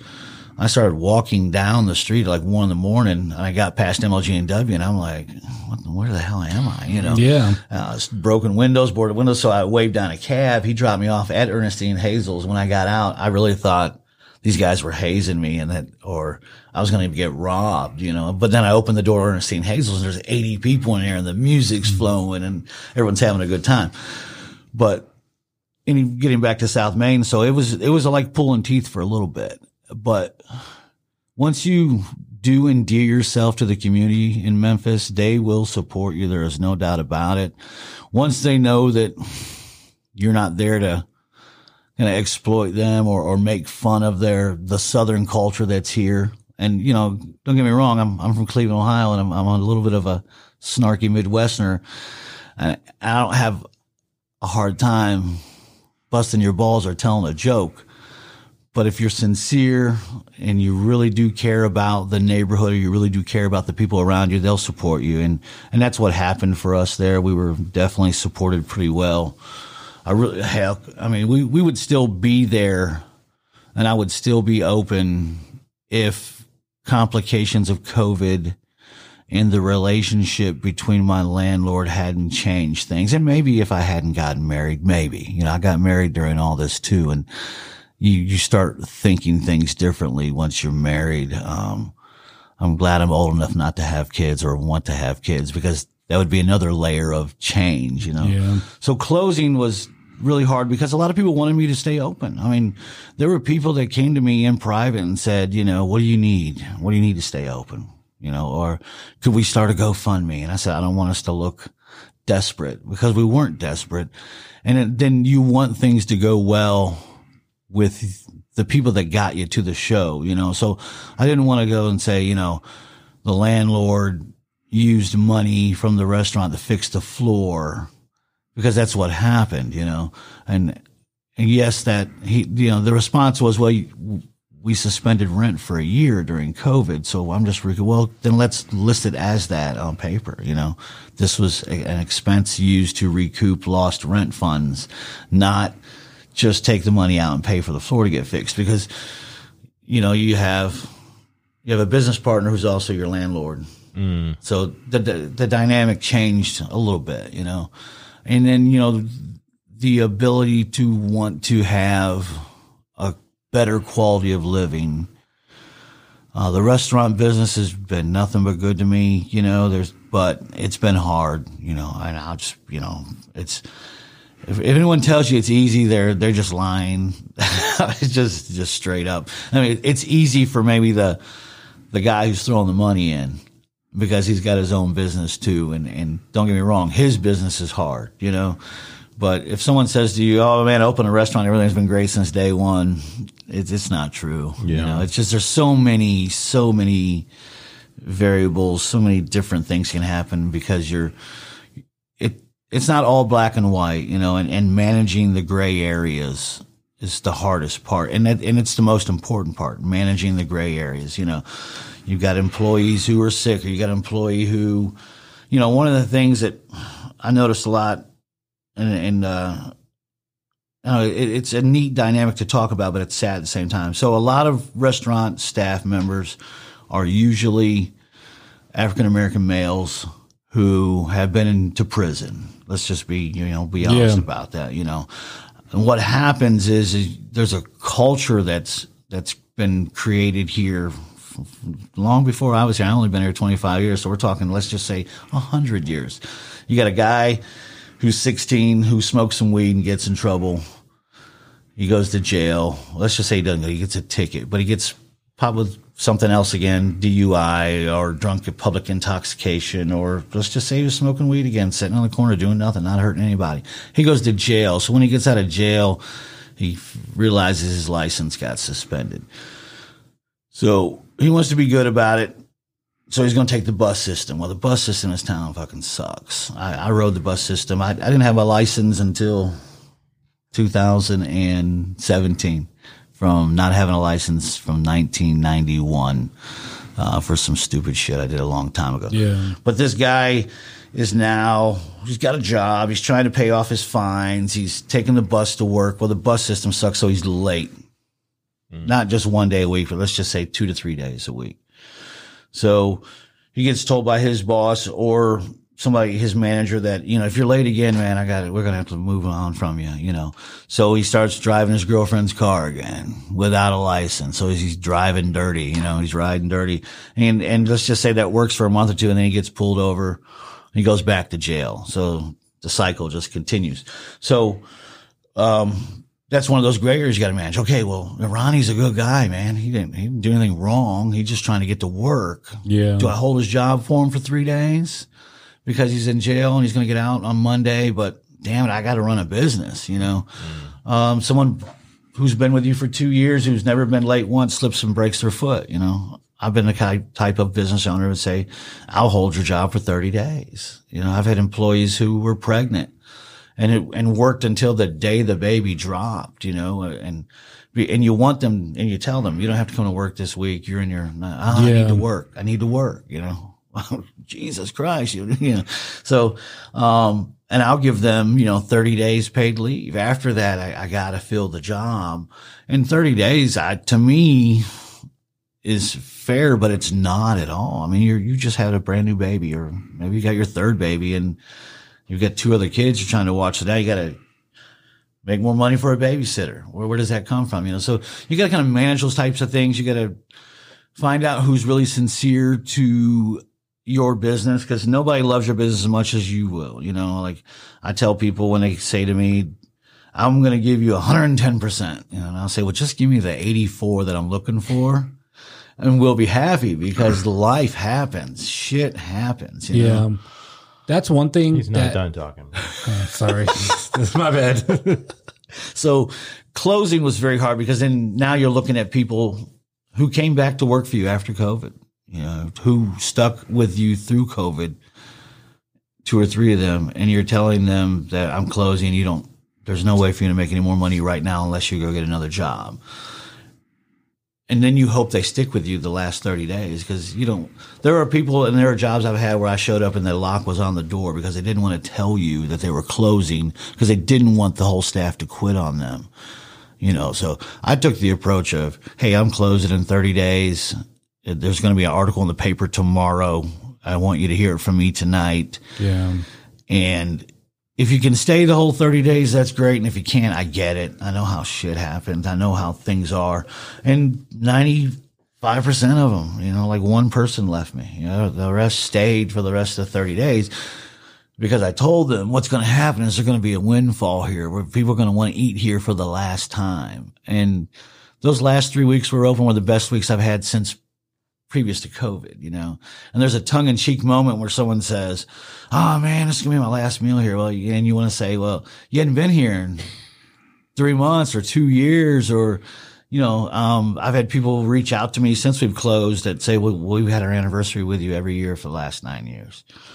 Those are awesome moments. You've, you've changed someone's life through food. So it's, it's awesome. So opening is hard and closing is hard. And it, there's really no blueprint to it either. I mean, I tried to reach out to a couple people who had closed restaurants before. Like, what do you do? What's, you know, and I had a very unique scenario where my business partner said, all right, we're not happy right now. We could be open. We could make this happen, but what do you need to be happy?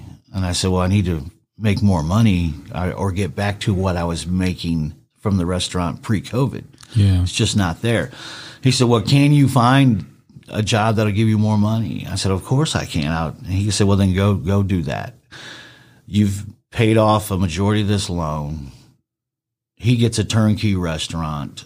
Uh, so when he's trying to lease this restaurant to somebody, he can say to them, you know, you don't need this, this, this, this, or this. True. It, and it, it is a very unique opportunity for somebody who's wanting to open a restaurant, have always wanted to open a restaurant, or recently closed one and want to get back in, to be able to turn the key and everything's there: tables, chairs, bar, built, you know, quality product too, not just some little dirty shit show, you know. Um, so, yeah, it, there there is a lengthy process in all of it, and uh, you know, I won't say I won't ever go there again, but um, it was definitely one of the hardest things I did in my life. But life's easier now. Now, would you say that some of the struggle was possibly the employees too, because you didn't want to feel like you were abandoning them? Oh, for sure. I mean, you create a connection with people every day. You know, what when but when you work with them every day, or they come to you with private, personal problems, and they and they want you to somehow assist them on it, alleviate the worry.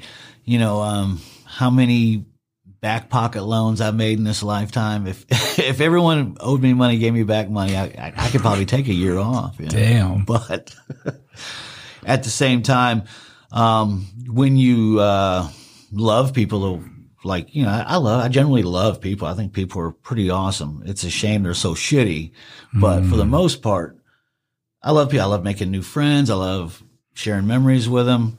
So when you when you have that almost empath ability to like really like people, you'll go the extra mile for them. Like there have been many conversations where I've said to people, "I believe in you more than you believe in yourself." And when you do that, you physically say that to somebody. You not only have told them this, but you've made a commitment to yourself to go that extra mile for them because now you believe in them more than they do, or or at least that's what's being said between the both of you.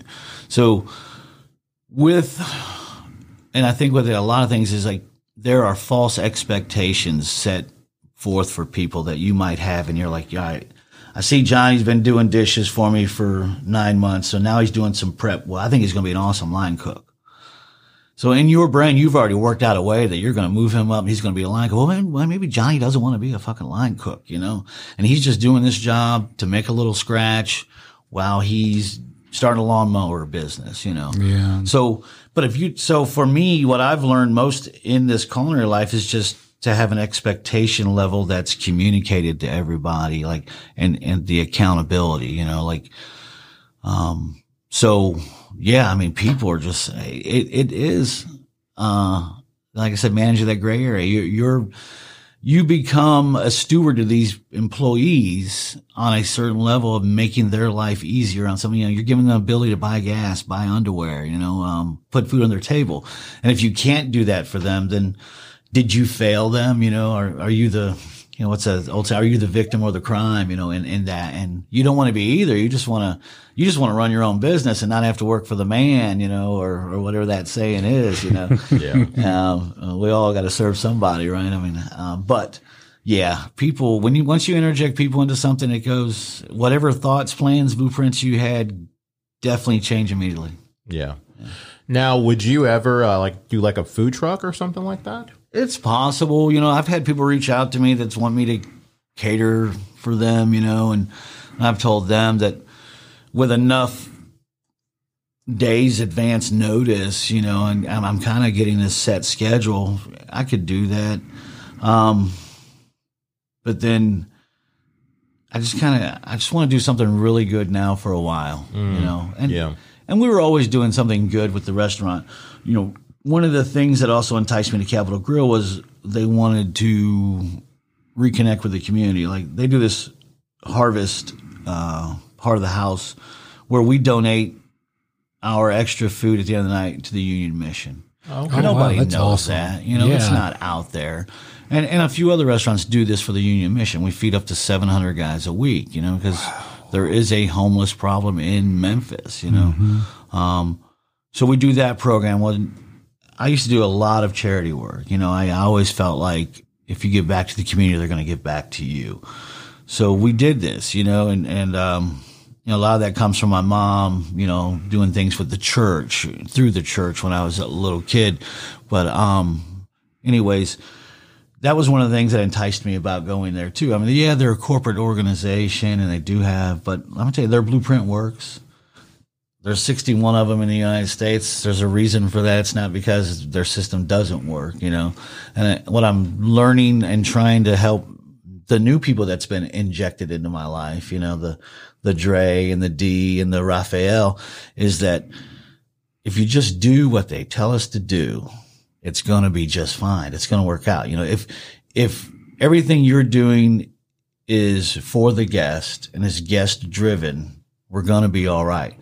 And I said, the horrible thing is though, is that, you know, I, I didn't know that Raphael blew a motor, you know, on his truck today and he's fucking pissed off about it. So when he comes in, he brings that energy with him, you know? Mm, yeah.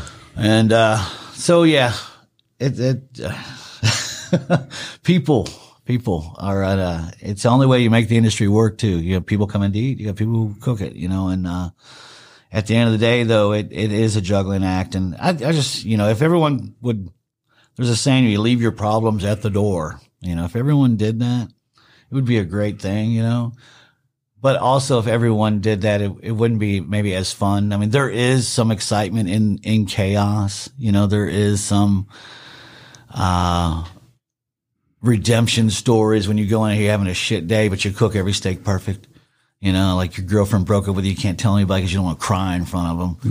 But you cook every chicken Alfredo came out tonight was silky and sexy.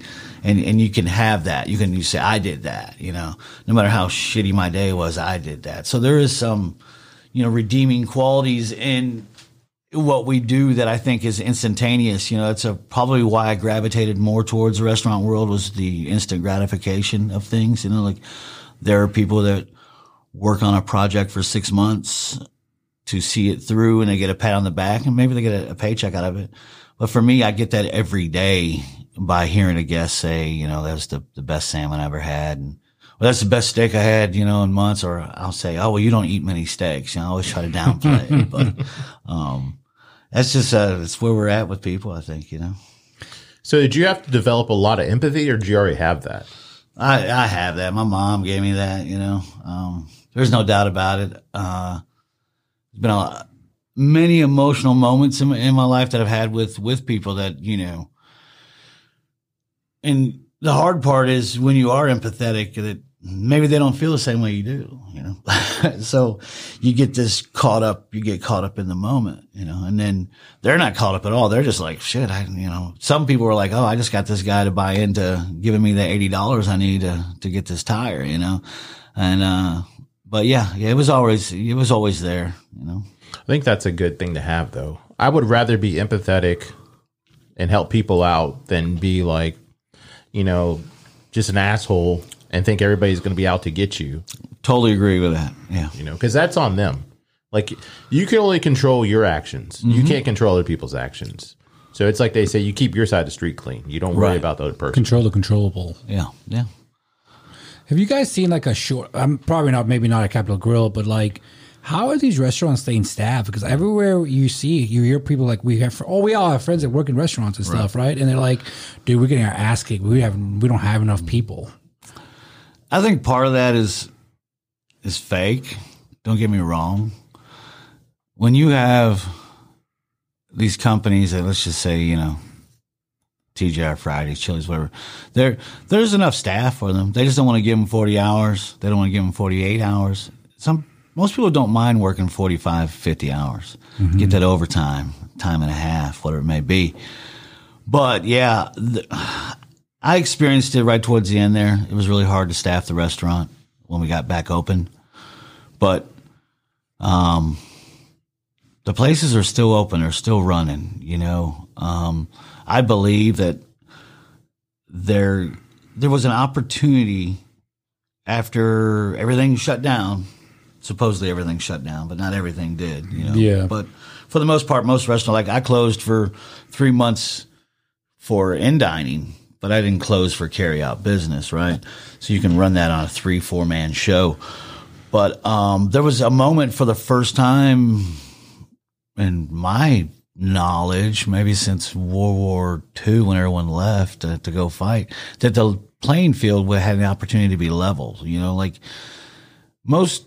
So we live in a city that's close to a million in population. We've got about 2,000 restaurants here.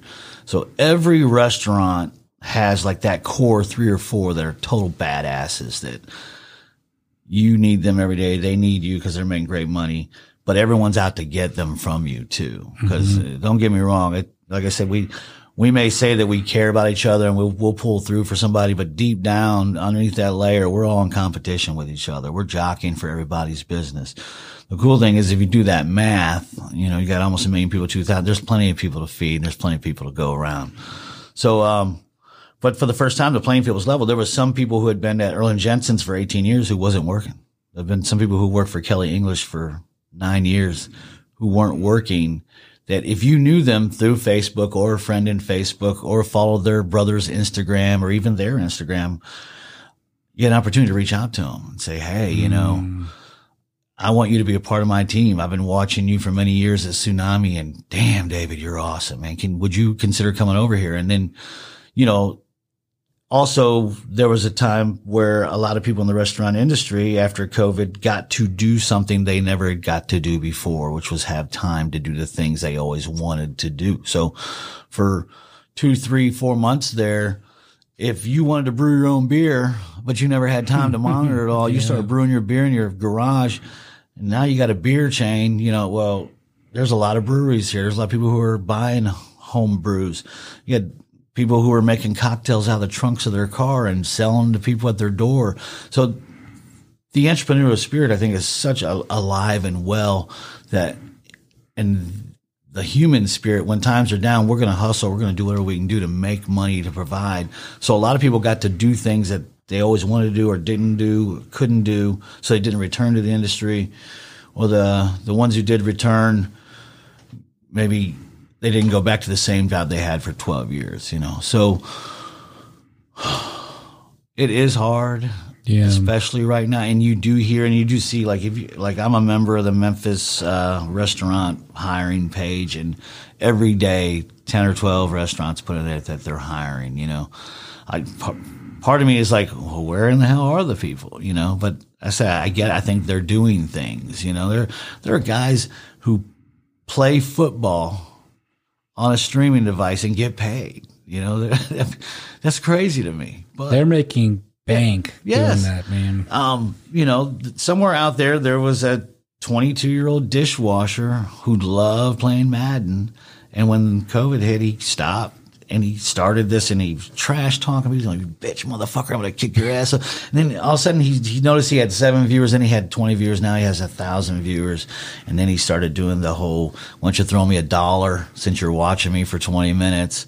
And now he's making like $2 million a year playing football Yeah. Yeah. doing what he loves doing, sitting in his fucking beanbag in his mom's basement. You know, so I mean, I can't blame them maybe for not wanting to come back to the restaurant industry. Um, you know, there's a lot of people that really felt like this was a governmental conspiracy to cut out the blue collar restaurant industry. Like, I so then I would say to them, you know, like, oh, so you're talking about uh, Demolition Man, where Taco Bell wins the food wars, Yeah. right? You know, I would just kind of throw a little shade their way. Um, but there was a, you know, they said over 10,000 restaurants closed in 2020. Um, but 6,000 new ones opened up in 20. So, okay, all right, we lost 4,000. You know, here in Memphis, we lost a good dozen and a half to 20 restaurants, uh, immediately. And I think they said we have a total of like 48 restaurants that closed, mine being one of them. But we've also opened up 57 new restaurants in the city. So yes, there's a vacuum and how are the restaurants doing it, but how are they doing it? You know, like I, I think sometimes when the sky is falling, it's the whole world's ending, but really just, it's just a comet that's in the sky, you know, and I think maybe sometimes things get blown up a little bit bigger than what they are. And, and maybe that's what's going on deep down. But I mean, I, the restaurants are still open, you know, I just think that the hardest part in it all is when you are eating at that restaurant, you're watching that one bartender try and serve the whole bar and wait the dining room, you know, um, but you know, it's, it's on the owners then. So the owners either step up and hire more and lose money or close the door and do the right thing. I mean, like, like closing my restaurant was bittersweet because we did a great thing. It was a wonderful chapter in my life, you know, like, but my, but owning a restaurant wasn't what defined me, you know. Yeah. Like, so, um, I feel like, you know, this thing with Capital Grille, that's just another chapter in life, you know, but I mean, it just got too hard to stay open to be, let's just, you know, be honest. You know, I think a lot of these people who own restaurants maybe need a, a little self reflection and say to themselves, is it worth putting my staff through this type of shit to make $58,000 a year? You know? So it sounds like you don't have an ego. Nah, I, I checked out a real long time ago. Yeah, because it seems like most people that would want to just keep going is because they don't want to look like a failure, and they're worried about other people's opinions instead of, like you said, doing what's right. Yeah. Well, you know, all good things do come to an end, right? I mean, all. Th- I mean, you know, for me, like, like I got sober 14 years ago, and you know, when you're blowing cocaine boogers out of your nose to dry them out in the microwave, to chop them up, to re-snort them, you ain't got no more ego. You can't have ego if you're doing that because you're a slave to something. You're you're addicted to something, you know. And and I was able to shake that, and I feel I feel like I'm a better person because I was able to beat addiction, but also because I was able to to look at myself and and and say, you know, because there were thousands of times over a few year time period, like I wasn't a, addicted for years. I was addicted for about nine months, but it had been like a three year goings mm. on. And every time you do something that you know you don't want to do or shouldn't do, you say, "Oh man, I'm never going to do that again." And then as you're going to try to sleep for six hours, you wipe your finger across that plate and you're right back at it again. So I, I just was tired of lying to myself. And I mean, when you get to a certain place in your life, I mean, how can you have an ego if that's if if every day you get off work, all you're doing is giving your money to your dope dealer in order to make it and and you're just you're holding on by a string, you know. So I've I've always enjoyed cooking for people, and, and I do get the uh, the excitement and joy of cooking for people. But uh, yeah, I'm not. I'm I'm not back there going, yeah, I'm a fucking badass, man. Look at this shit, you know. And I would rather let people tell me I'm great than tell myself I'm great. You know? Yeah. So how did you know you had an addiction problem? well, seeing other people around me have addiction and say that, you know, like there's kind of this, uh, when, when you're a crackhead, you're horrible. But if you do cocaine and you do it on the daily, it's different, you know? Um, Rich man's drug. yeah. Also, um, those those three months I talk about, I was getting paid a paycheck, and when I cashed that paycheck, two or three hundred dollars of it went to my dope dealer because he would give me coke on the front because he knew he was going to get the money. Because one of the one of the one one things I, you know, like wouldn't do is I didn't drink on the job and I didn't do drugs on the job because I thought I was better. Mm-hmm. Right? I'm mm. I'm not an addict. I I don't drink to wake up in the morning to calm my nerves. I don't have to have a, a shot, a jack, and a beer to go be normal. But sure as hell, when I got off work, like I worked for this, so I'm going to do four shots of Jaeger and three double vodka tonics in the first hour I'm off. Then I'm shit faced blitzed. Well, how do I maintain? Oh, I can do a few key bumps.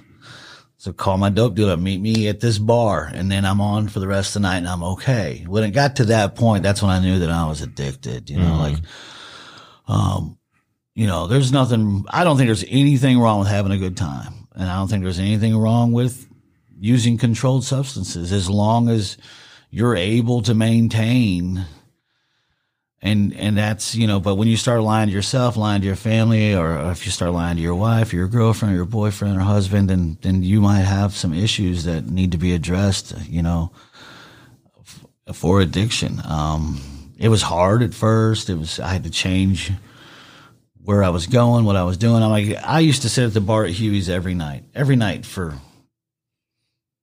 nine years, ten years. Like you know, I am quite sure I paid the electric bill there. And people say that I paid the electric bill here, well, I probably did a couple times, you know, and the people who saw me, I was a good time drunk too. I was I was really good at drinking, and I had a good time doing it.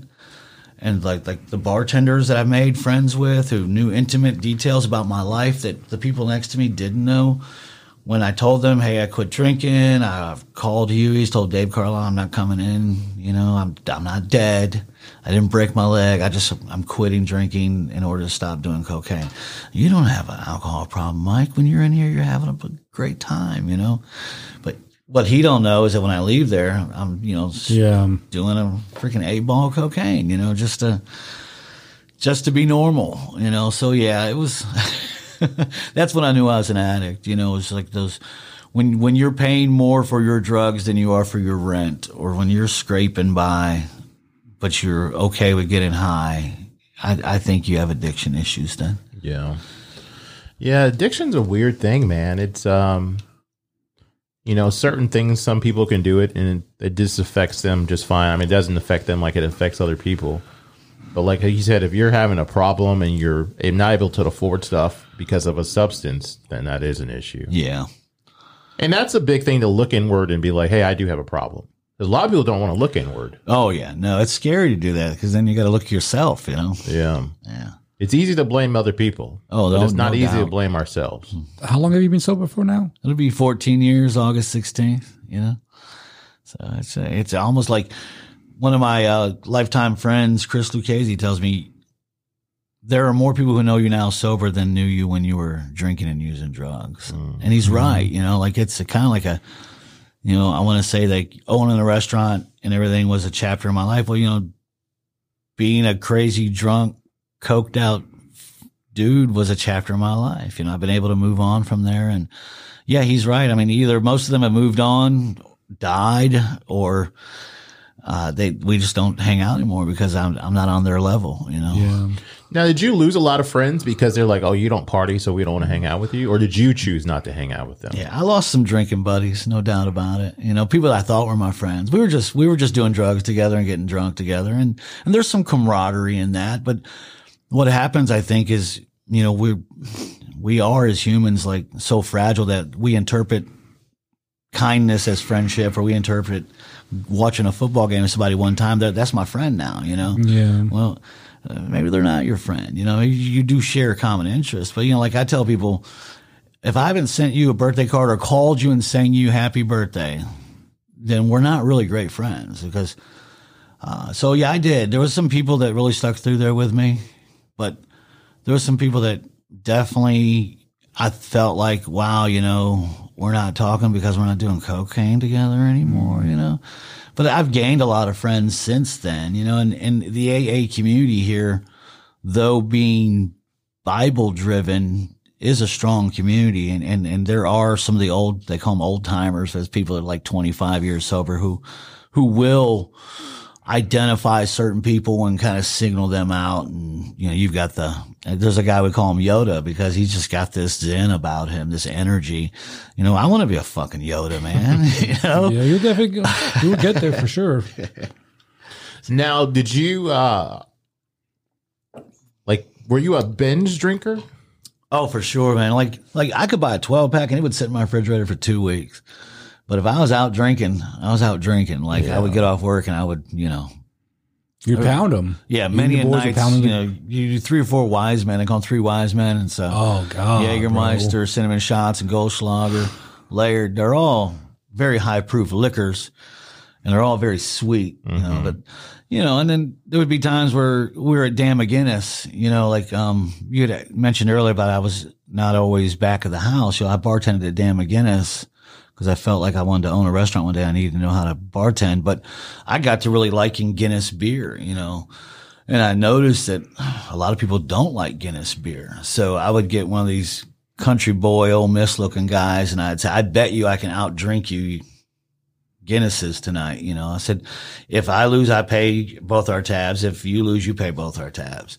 And I would slam four or five Guinness in the first two or three minutes when they might slam one, but by that third one, their chin's kind of resting in it and they're, you know, it's just, just too, just, Guinness is heavy as fuck. it dude. is, but you know, when you start pounding it, it's like chocolate milk, you know, on a certain level. At least it felt like that way to me, you know. So yeah, I mean, but it wasn't also though like binge drinking so much that I couldn't get up the next day and do my job. You know, it was just I had a certain window to get in all I could get in, and and I just and I just did, you know, and and work in the restaurant business too. We don't.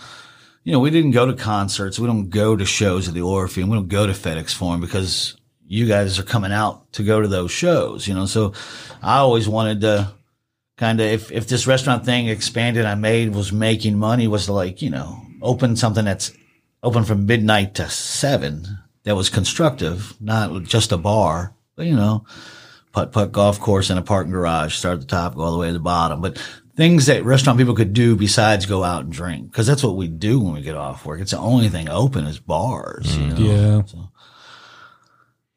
Now, I mean, obviously it's a good thing you're sober, but especially now since the whole fentanyl pen, you know, Sure. epidemic is going on. It's just it's so sad that people are so addicted to that shit that they're still doing it knowing there's a, a risk they could die from Yeah. something being laced in it. Well, you know, Tony always comes to me. He's like, you, when you tell people that you don't do coke, yeah. any I'm talking about myself, you know, Yeah. I'm like, yeah. Well, tell them the real reason you're not doing it. I'm like, oh yeah, I don't want to lose my job. you know, he's like, you see, the, you see the y'all. He's like, y'all see the problem with that logic. Yeah. He's not worried about dying from doing it, but he's worried about his fucking job. Mm-hmm. That's true. And, you know, I'm just like, dang, you know, and then he's right. He's all, you know, he's always right about a lot of stuff. You know, and it's like, no, I know you're right, but man, I I enjoy, it. you know, something I I, I enjoy doing. right. Yeah. But Yeah. I, I you know, it's it's been it. in my face a couple of times in like the past year and a half or so, and I just didn't do it. Be, not not only because of my job, Yeah. because man, you always have to listen to what people are saying to you. You know, whether you whether you like what they're saying to you or not, you still it's still in the back of your head. What if I hit that and I die? Yeah, it could be cut with fentanyl. I mean, You know, like you never are. know what could be in there. Right. Because you know everyone's always like, "Oh, I know my dealer." You know, Yeah. that's fine. I know you know your deal. I know, I understand. You know your dealer. You're homies. Y'all drink together. Y'all Sure. do shit together. You know, whatever. But is your dealer, this dealer, legit? Yeah. Because he's just, unless he's getting a kilo of it at a time. It's been stepped on three or four stepped- times before you he's know, it, it, yeah. Uh-huh. you, you're at seventy percent coming to Memphis. You know, if you're lucky, you get 75, 80 percent now. but it's just like you just don't know, Right. You know, and I would rather not. We had a, we had a particular dealer. My my buddy uh, Trey would always say, uh, "God, man, every time I do like I, I break out in like a little rash." and I'm like, "What are you allergic to?" And he's like, "You know, aspirin." You know, I'm like then he's cutting it with aspirin. Oh, he wouldn't do that. He wouldn't. uh, well, if it wasn't him, then it was a guy above him or the guy above him. But that's what's happening. So let's not call him anymore. For you, you're an ass because you're allergic. You have weak DNA. But uh, you know, but yeah, it's true, man. I mean, the fentanyl is everywhere. And then, you know, the sad thing is, if you look at it on a wider scale, it's like we know where it's coming from, but we still do business with these people. You know, so it, it's kind of weird. And you know, if we if it wasn't coming out of China or Mexico, then someone here would figure out a way to make it in their bathtub, and, It's know. because it's so cheap. Yeah. That's where they're adding it to so much of this, so many of these things. wild. But I was talking to somebody as like, but why are they? Why don't they just go back to the day with they're cutting with glutamine or something like Right. that, or like you said, baby, you know, some baby powder, you know. But like, if you kill your customer, Right. that's one less revenue stream for you, Yeah. right? And Yeah. he was like, "That's what you got out of all this." I was like, "No, I'm I'm telling you, I understand what you're saying. Yeah. It's bad, Right. but people are going to do drugs if they want to do drugs, regardless of what's in it, right? No doubt about it If they want to do it, time, if yeah, they, they want to do it, they yeah, they're going to do it. If they don't want to do it, they're going to try to get some help, or they're going to you know whatever they need to do. But to kill your customer is the worst thing because now he's dead and or she's dead, and they Right. can't buy from you. So But unfortunately, it'll be another person that's going to step up. Uh, or maybe there's a bigger agenda. You know, the the New World Order is creating a drug to get everybody to, to die. You know, Yeah, and then the select few that's going to live in the bunker are the ones that are not, not going to do doing fentanyl. But I, I read something that's it's it's so cheap the way they make it or whatever. That's why it's like I just said this, but it's, that's why it's everywhere in A everything. cheaper additive, huh? Because like say your your dealer that's making the baggies up, it has a is a, and he's chopping it up on like on a, on a table like this or something. Yeah. And you, the, you didn't wipe that table and had fentanyl on it before. Yeah. Now that Coke has fentanyl. It's like residence Oh, of it because you know unless you wipe it down with alcohol, whatever's on there is good is is is going to be in your Coke Yeah, now. It makes sense. Wow. Yeah, I'm I'm just glad to be out of it. It was a phase in my life too, you know. I mean, yeah, um, I mean, I'm glad it was just that too. You know, like I'm, I'm lucky enough that I never liked the needles and never wanted to do Yeah. any of that kind of shit. You know, so um, I remember one time I uh, had snorted what I thought was cocaine. This is back in like you know '93 in Cincinnati, and really it was uh, it was like crank. So I was like up for like three days. And my roommate was making fun of me the whole time because I'm like, "Ah," know, gritting my teeth and stuff, you know. But he doesn't tell me that it's that until after I snorted because I was like, man, why is my face? I remember my eye was watering. I thought my face was going to burn off, you know. yeah. And it, it, it was an everyday thing for him, you know. So I thought, what a shithead, you know. Yeah. But um, yeah, I'm I'm so so glad I don't have to worry about that anymore, you know, or I did that, lifestyle. once, but it wasn't crank. It was crystal meth. Yeah. And I, might I as didn't, well been yeah, that, it might as know? well, right? It's close enough. I didn't even realize it was crystal meth, and my buddy gave me the bag. I was like, Yeah. "Hey, do you have anything left?" And he was like, "Yeah." And we already been. It's already like it's like two o'clock in the afternoon. We already been out all night after work Right. and platinum and all that shit. He's like, "Yeah, here you go." I go to the bathroom. I just do my my, my normal bumps, and like I'm like, and instantly I just feel this burn like Yeah. right here. Yeah. I'm like, what kind of bullshit do you have, bro? Right. Because like, what are you talking about? It's like, what kind of coke is this? He's like, it's, It's not, not. It's not coke. I'm like, what the fuck did I just do then? He's Yeah. like, you just did some crystal meth. I'm like, well, I'm gonna be up for like next like ten years uh-huh. because I need like my normal amount. And he's like, yeah, mm, Kick good luck. Yeah, and it's like, fuck. Mm. And that wasn't a wake up call. No, that was that was when I was young too. I mean, I continued doing coke for like the next like ten years Isn't after great that. how we like we wear these stories like badges of honor sometimes, you know, like Oh, you did five rolls? Man, I did six rolls of that concert, bitch.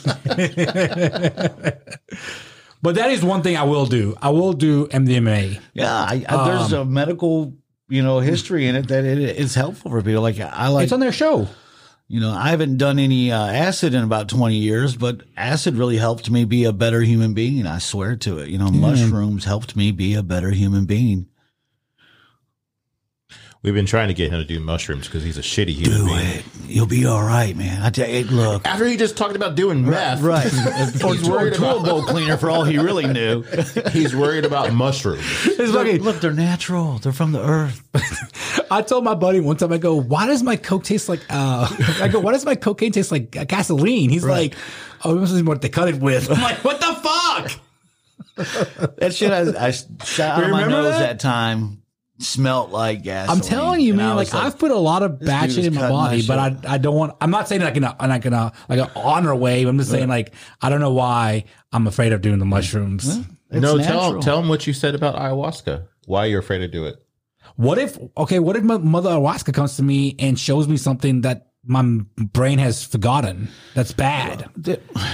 Well, hopefully you can embrace that and interpret it and move forward. I I'm a weak person, man. I, I'm I would love to be visited like that. You know, like there was a little time when I was doing this Grateful Dead stuff, culinary school, Yeah. where people brought people to me, and I was supposed to be their acid advisor, if you will. Like there's a guy, Mike Kellner, sat in a bathtub crying with me because he brought, you know, he wanted to kill himself because he was a bad person. You know, well, after three hours of tripping acid together he wasn't such a bad person anymore. You know, we used to do mm. this caveman thing where we would stare in the mirror until you got to see yourself as a caveman. Oh And shit! you would move your like I would have them like move their lips real slow and, and their eyes. And when you had that caveman moment, like that's when like I would be like, okay, we're there, you know. But it takes a while. It took it took him staring in the mirror for an hour, hour and a half. But you know, a little music, it's good stuff, man. I, and I think it's a great way to expand your mind and heal yourself too. You know, Yeah, so like I'm house sitting for my buddy Nick, you know, and every time you walk into his house, he always has like the YouTube going, so it's like this ambiance music. It's really nice music for the dogs and stuff. Mm-hmm. yeah. And like I sat there last night after we got back from being out for like three hours just listening to the music. Mm-hmm. I was like, damn. I'm just sitting there with the dogs. I'm like, fuck. Yeah, there's uh, you know certain wavelengths too, and things that you know Yeah. align your body right, and you know if, if there was just if it was just taught to you when you were younger and not figuring out about it when you're 40, you know, or 38, and you're just like, wow, I wasted 38 years of my life, you know. Well, it's like, why are they still having like pure MDMA that's lab grown, you know, like, and mushrooms and all that kind of, why are they still so, the government's still so against it? I know it's mm-hmm. because they can't make money on it right away, but like, you know, I, I think there's, you know, there's a law. A lot of people don't, or not a law, but you know, a rule in the Constitution that when a government does something that's unjust, we have a right to like overthrow that government. I think if people, a collective, let's just say 200,000 people took MDMA in one day all across the United States and we were able to communicate with each other some way, somehow, with it, not just cell phones, like jam, that kind of stuff, but get on the same page yeah, as a nation and you know there are some people who believe that you know our government is innately evil or there uh, there's an uh, there's an agenda against everybody. But you know the, the system is broken. I mean it, it it's working. We're always going to need some type of structure but Yeah. we should have overthrown this nation 10 12 times by now uh, at least in my opinion you know and it's just my opinion but you know that that's why they don't you know i mean like you know, you look at marijuana across the board, it's become legal in, I don't know, 17 states, maybe more than that now. And it's all for taxes. You know, don't get me wrong. They're not, they're not letting us smoke pot for, because we were wrong. We lied to you for the last hundred years. It's because it, states like Colorado are making $2 billion a year off the taxes on it. You know, why doesn't states like Tennessee get off their ass or Mississippi who's trying and Arkansas who did, you know? good old boys. Yeah, it is. We wear stopping We wear the welts of the make- Bible belt on our back every day. Is what I tell people down here in the South. And yeah, yeah. But I mean, the tobacco industry wants their part in it too. You know? Oh, I for mean, sure. uh, I would love to be able to go to the store and buy a box of marijuanas. You know, yeah, like a it- twenty pack. You know, That's what I'm saying. Was, Let people talk, man. sorry, Please. sorry. I got excited. I apologize. you know. I mean, but yeah, I, I get excited about it. You know, like I'm, I I did my culinary thesis on hemp as a food base, right? Food source based food. Hemp for thousands of years fed nations and made. We wouldn't have crossed the ocean if we didn't have the hemp made sails, you know, and the rope.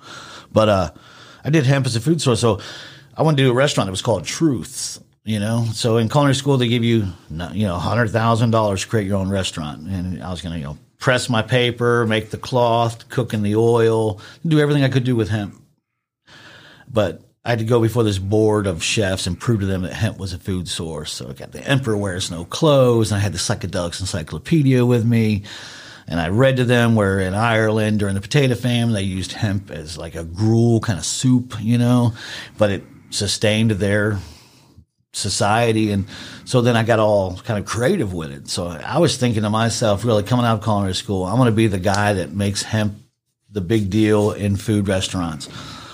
And then I, I saw that that wasn't going to happen right away. And then I was really so hopeful because we had NAFTA got signed in what, like 93, 94, Clinton.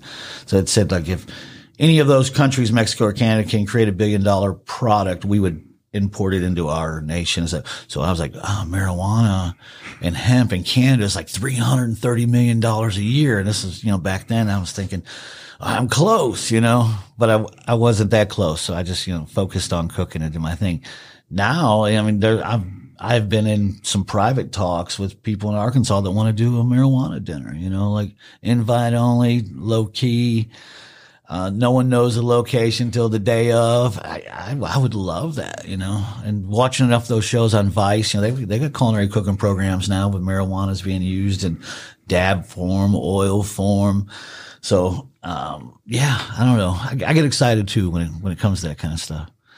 No, no, he just cuts people off in general. No, I, was, no I, I wasn't trying to cut you off earlier when he told me to stop. You know, I was just getting excited because you were talking about. You know, I was like, ah, Yeah. but like, no. Um, do you know TN Roots here in town? No, I don't. So it's Sonny and his wife, uh, girlfriend, I believe. uh huh.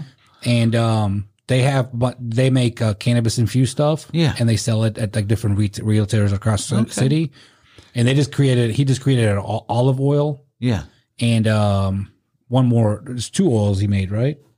you remember? cooking oil. Two cooking oils, and like you know he's because no one's ever done all olive oil. He said, Right, and no. he created this at your town. And I was like, that's really fucking cool. Mm-hmm. Yeah, that's why man. I had the hemp seed encrusted salmon on the menu. We were going somewhere with a guy in Millington, so this would be back in 2014, beginning of 15. He was growing like this hemp kale hybrid, right? And we were gonna, he was gonna sell it to me. We were gonna chop it up, saute it, serve it like as a like a spinach form, you know. But the FDA didn't know what to classify it as because it was first it was a hybrid, second it had hemp in it, but we're you know, he kept pushing like hemp is not going to get you high. Okay. You know, there's no Yeah. THC in here. And, um, after three years of trying to develop this, they told him that they weren't going to give it any clarification or classification. So he just stopped trying to grow it, you know, he wasn't going to be able to sell it anywhere. And it's like, you know, like, why are you preventing this guy from doing this? He's not hurting anybody. yeah. And I really thought it'd be a great incentive to go with the hemp salmon that I had, you know, and, uh, yeah, so TN Roots, I'll look that up, man. Yeah, they're doing some big things. They make um, some stuff for um, Ounce of Hope. Okay. They Ounce of Hope buys some of their. I forget what he said they buy from him, but uh, some of their products are theirs. okay. Well, hopefully Tennessee will get on there, get their act together. But yeah, it you know it goes back to the good old boys. Like those guys, Oh, yeah. they don't want it to come here, so they're gonna do. They're gonna give as much money as they possibly can to keep it from coming. Good thing is most of them are in their 70s. And they're gonna die eventually, Right. I so- just, I just hope their sons or grandsons don't embrace those same feelings, you know? Yeah. So, what's your favorite thing to make? But probably lamb. I love lamb and duck. They're two dishes that people will constantly say that have a strong gamey flavor to them, or they don't. So I like to make them where they love it. You know, like like my wife. Perfect example was you know she never liked the lamb because it always just tasted weird to her. First time I fed it to her, she said, "Oh my God, I've been eating lamb wrong my whole life." You know, same thing with duck. You know, I got people people eat duck the way their dad shot and killed it and prepared it for them. Well, if you're doing it confit style and you got red wine, olive oil, rosemary, thyme, garlic, and you're slow and low for two three hours at two forty five, shit's amazing. And it changes from you know your your dad plucking some feathers in the garage and throwing it in a skillet and searing it up. And, you know, it's just, so yeah, lamb and duck. I like to take things that aren't commonly put on a dinner table and try to make them better. And, and I've gotten really good at lamb and duck. Tony, do you eat duck? Yeah, I've had it before. It's good. And I like to make spaghetti too. It do goes you from all these exotic things to spaghetti. How do you make the perfect steak? Well, you got to do high heat. Um, so, like for me, just salt and pepper. Let that steak set out about forty-five minutes an hour. Let it get room temp. Okay. Because you're taking, if you're taking it right out of the fridge, and say you got a ribeye or a strip, there's that fat that's in there. That fat cooks at a different temperature than the meat does. But if it's all room temperature and all the same temperature, the fat will still cook a little faster. But what, in essence, happens to that fat is it gets a little crisp crunch layer, and the inside of it gets creamy. It's just nice. But cast iron skillet, I would always suggest, and uh, high heat. Use olive oil first. The olive oil will help facilitate the fat solids that are in the butter that I'm going to have you throw in there. So let's start out with like, you know, two ounces of olive oil and about a quarter size piece of butter. Not to go crazy. You just want that to give it that caramelization. Um, so at room temp, it's sitting, got high heat. Like take it to a point where it's just starting to smoke, and you're like, "Oh shit, I'm going to burn down a house if I take this any more further." Go like ten more seconds, and then put your steak down, sear it.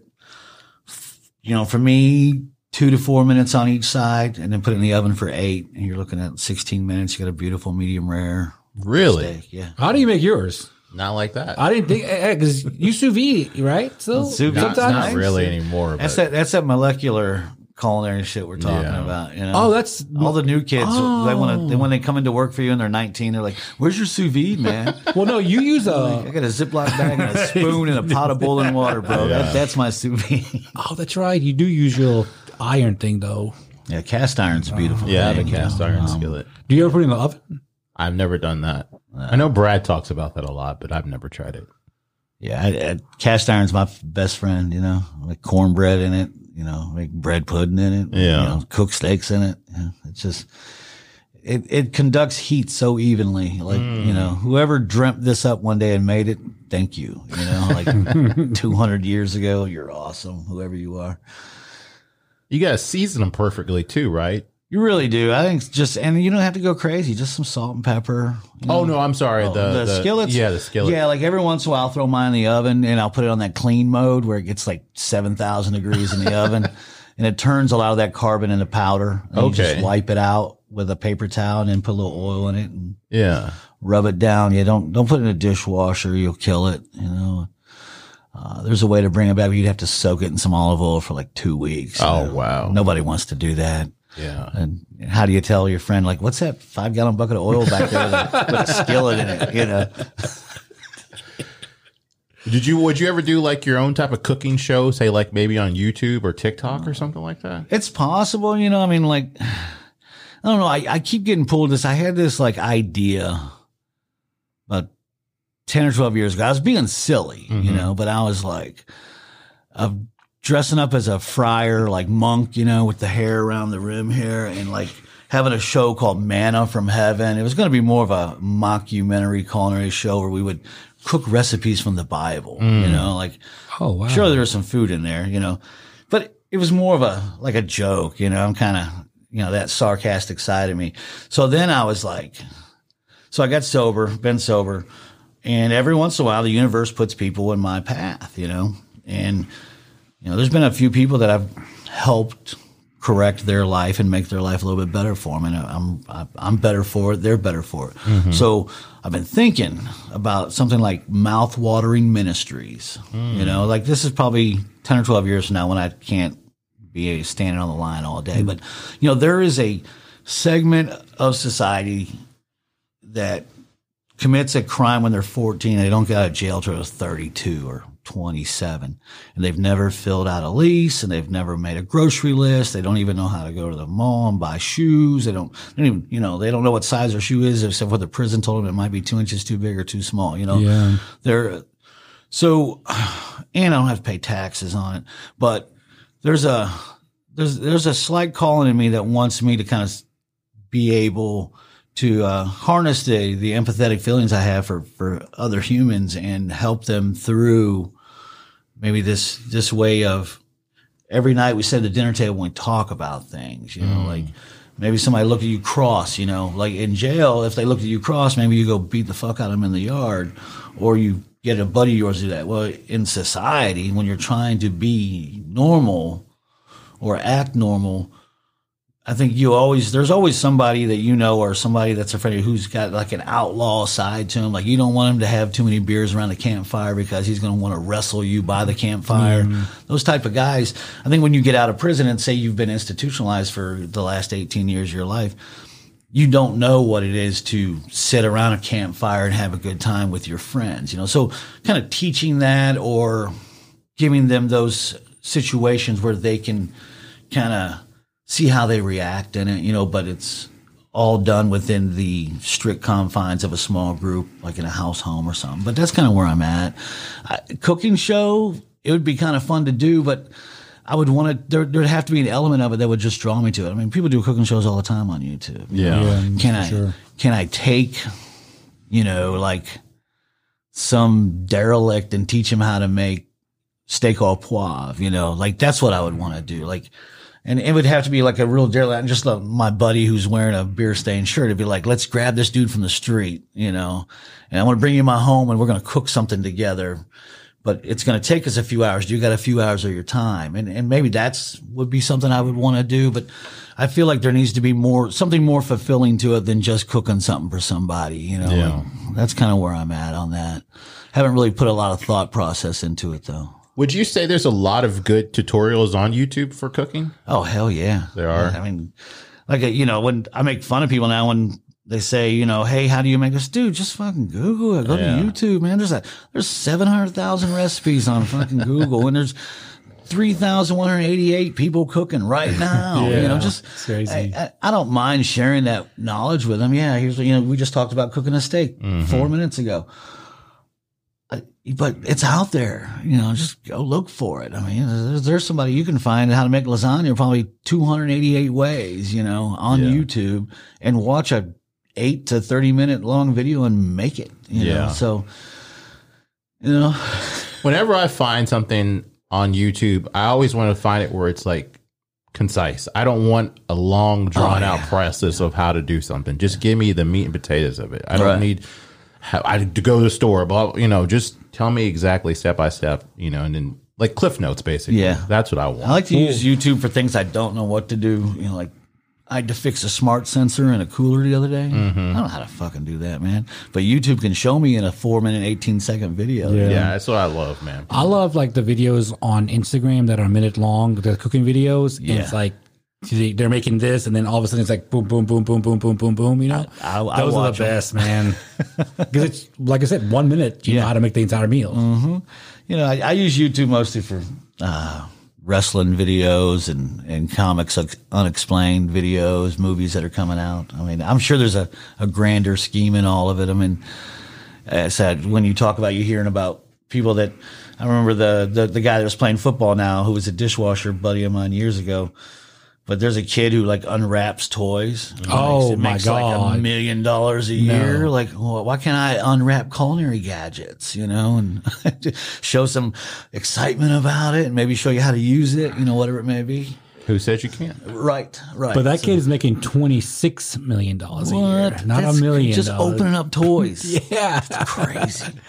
Well, yeah, it's, hey, it's more power It's to 'em, insane. man. I know exactly what he's talking about. Because there's a meme that says there's a kid on the internet right now opening up a toy, making 26, and your your bitch ass is going to work. like you know, He's like setting up his that's true. family for three generations. Of you know? course, man. man, Yeah, that's uh, you're in a very. I mean, you're a field that we all need. I mean, because we all have to eat. Yes. I I always tell people, like, there have been friends of mine that said, Hey, Molly wants to go to culinary school. Can she come hang out in the kitchen for a day? Or Craig really wants to be a cook, but he's been, you know, working at, uh, Sonic for the last two years. Can he come down and hang out with you for a couple of days? I always tell him you're never going to go hungry. Mm. And you, you fit a very specific skill set that's always going to be needed. Um, you know, doctors, plumbers, electricians, chefs, you know, Yeah. like, like we're always going to be needed un- until we're not. I mean, don't get me wrong. There's one of the things that has happened in the last 10 or 20 years is that people's lives have gotten very busy with a phone. So they're not cooking as much. The problem, I think, for us in the culinary world is that people are going out to eat less and they're picking up pre-made things more or they're pre-made meals in the mail now more. There's still a niche for people to go out to eat, but you know, like it's a, a big gap. You got your old school regulars who are in their 50s, 60s, 70s who've been eating with you for 10 years. And you got the 30 to 40 year olds or sort of they're going with you because their parents took them there when they were kids. Like, you know, in my brain, I always thought when I see grandparents bringing a grandkid in, I'm like, okay, that kid's going to have his homecoming here. Mm. They might have a graduation dinner. Maybe he has some date nights here and gets engaged here. Maybe I cater their wedding rehearsal dinner. I mean, that's where my brain goes when I see Yeah. a family like that. Well, now it's like, you know, Jenny's not getting married. She's she's getting ready made meals at home delivered to her, and she ain't going out to eat because she's afraid. You know? Yeah. So, um, but as far as the, the foreseeable future, I will never go hungry, and anybody in this industry will never go hungry. I really like your idea though about the. the ministry. yeah, that's a really good idea. That's very um, selfless. I'd like to help Dude. you on that. Thank you. Yeah. That means a lot to me. I, I- I've told it to a few people, and most people I've, I've talked to about it are like, "Dude, that's fucking awesome. Yeah, Do that." You know, because you're right. When people commit a crime early and they spend 25 years, they don't know how to do anything. no, I mean, It's not like that school's teaching kids practical skills, anyways, right? Right, They're not teaching them banking and shit like that. But like these guys and women have no clue because they only know what they learned in the prison. For sure. I mean, to get reacclimated into a society that you had nothing to do with in your prime growing years. I mean, like, you know, our brains are just eating knowledge so fast when you're in those early teens, late teens, Yeah. early twenties. And, and to know that you were, you know, one, seven, eight, nine, four, two for the last 18 years of your life. I mean, I, I think that it's important. And, and I know there are organizations out there who do these type of things. You know, I've, I've looked into it enough to know and, being sober. You know, like we got a uh, Angel's nephew came and stayed with us for three days a month ago, and we drove him to DeWitt, Arkansas. They have these things called Cowboy Church.